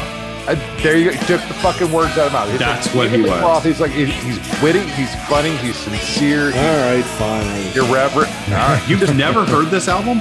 I'm I'm sure I've heard this record. I, I don't own this record. I, I'm sure you've heard at least. I'm sure I've heard it. Yeah. yeah. Yeah. I mean, the thing is, is like if you do want to catch up on Mother Love Bone, it doesn't take long.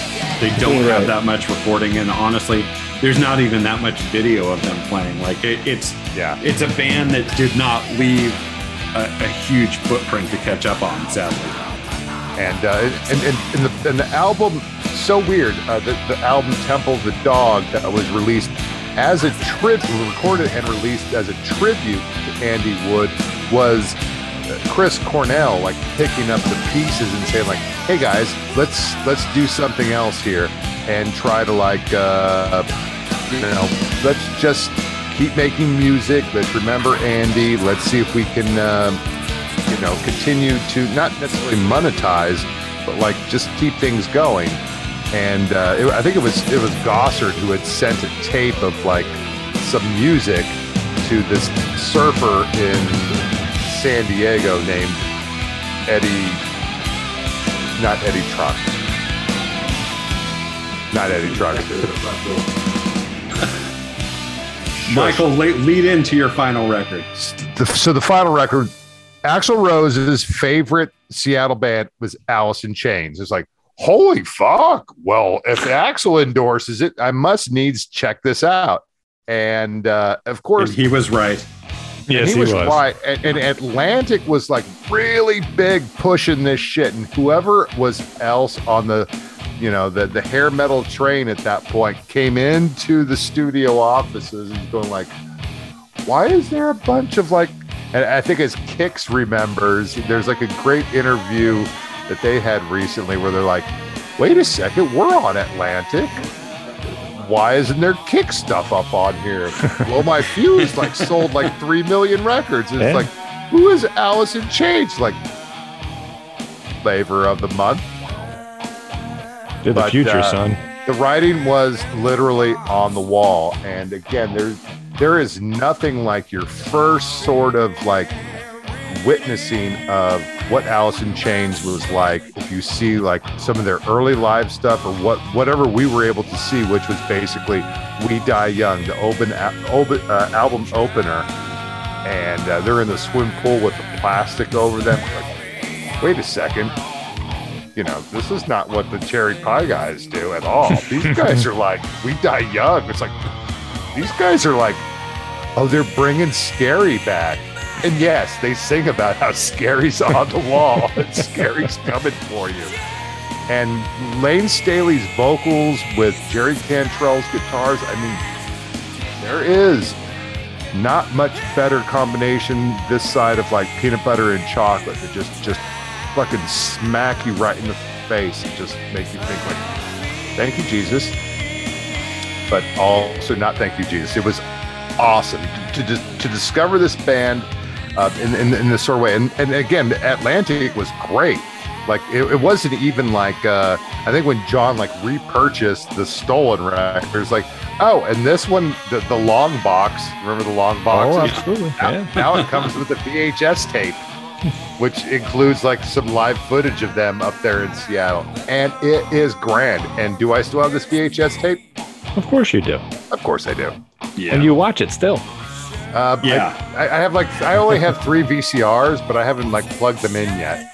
Yeah, this But, was uh, another band that I think it perfectly encapsulates that bridge between metal and what music is headed towards. I, you know, we saw for the For Unlawful Carnal Knowledge tour, Van Halen took Alice in Chains out as their opening act on that tour the very next year.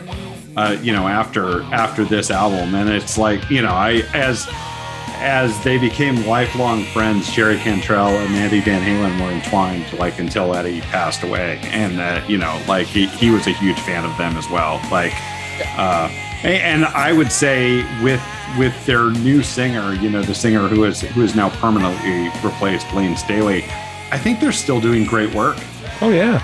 I, I, their saw, them, I saw them a couple years ago. solid. They were yeah, they were great live still. Yeah, When I saw them in '92 with Ozzy and Motorhead, they bombed in Allentown. That people did not like them at all because it was very low key for an opening act. This was, you know, you got a Motorhead crowd. They were not Yeah. interested in hearing Rooster and the vibe that they were laying down. And they, the, the joke at the time was they were like, "We're not fucking Nelson. Why are you guys responding to us like this?" But they I, so- the first time Mike and I saw them was at Lollapalooza, and Layne was strung out. Hmm. Like they basically just sat him on the stage monitor, and it was not good.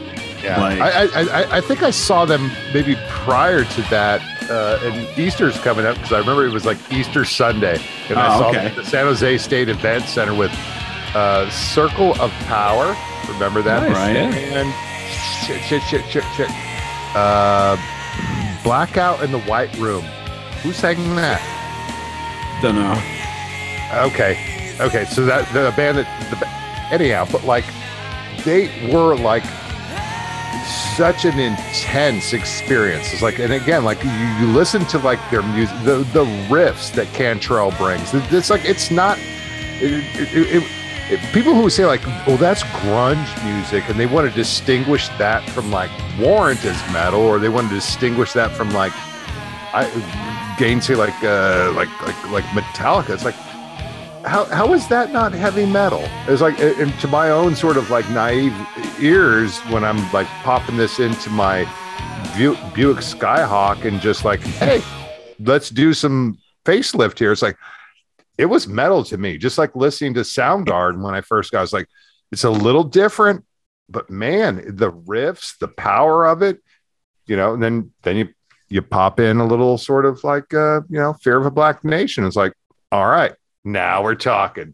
1990 got weird. It got weird on everybody. Everybody's lives, it seems, were a little altered, a little shook. There's our there's our summation for the episode. 1990 got weird. it got weird. It got It weird. got weird. that was and again like it wasn't the year that the music died it was it was just maybe we changed uh maybe the music uh became a little bit more inclusive and people you know like uh, you know david has has popped out but like you get into frizzle fry you get into some you know uh uh some bands that you weren't otherwise you know seen on mtv um, and you were in college or you're in different avenues where it's like all right this is this is cool Yeah. all right john bring us down All right, guys. Like uh, you know, like, like we've talked about, uh, 1990 was a uh, a year of finding our footing, and I think the music industry was as too. But uh, I think there isn't a record that we talked about tonight that wasn't worth revisiting. So uh, you know, we're going to post all those and um, give them a spin if you haven't. Re-listen to them if you have, and uh, we hope you enjoyed 1990 with us for Michael Stamps. Colin Bosler, David Timoney checked out a little early, and myself, John Harden. Thank you again for listening to the podcast. Please rate us on Apple Podcasts if you get us get a chance. Follow us on Instagram at Metal Podcast. Follow us on Twitter at MAMH Pod and join us on Facebook for daily fun. Thanks again, and we'll see you next week. God damn, they don't make them like they used to. Fucking 80s, man. Best shit ever. Uh, bet your ass, man. Guns N' Roses, the rule. Crew. Yeah. Def Lab. Then that Cobain pussy had to come around and ruin it all. Know? Like there's something wrong with wanting to have a good time. I'll tell you something. I hated the fucking 90s. 90s fucking sucks. 90s fucking sucked.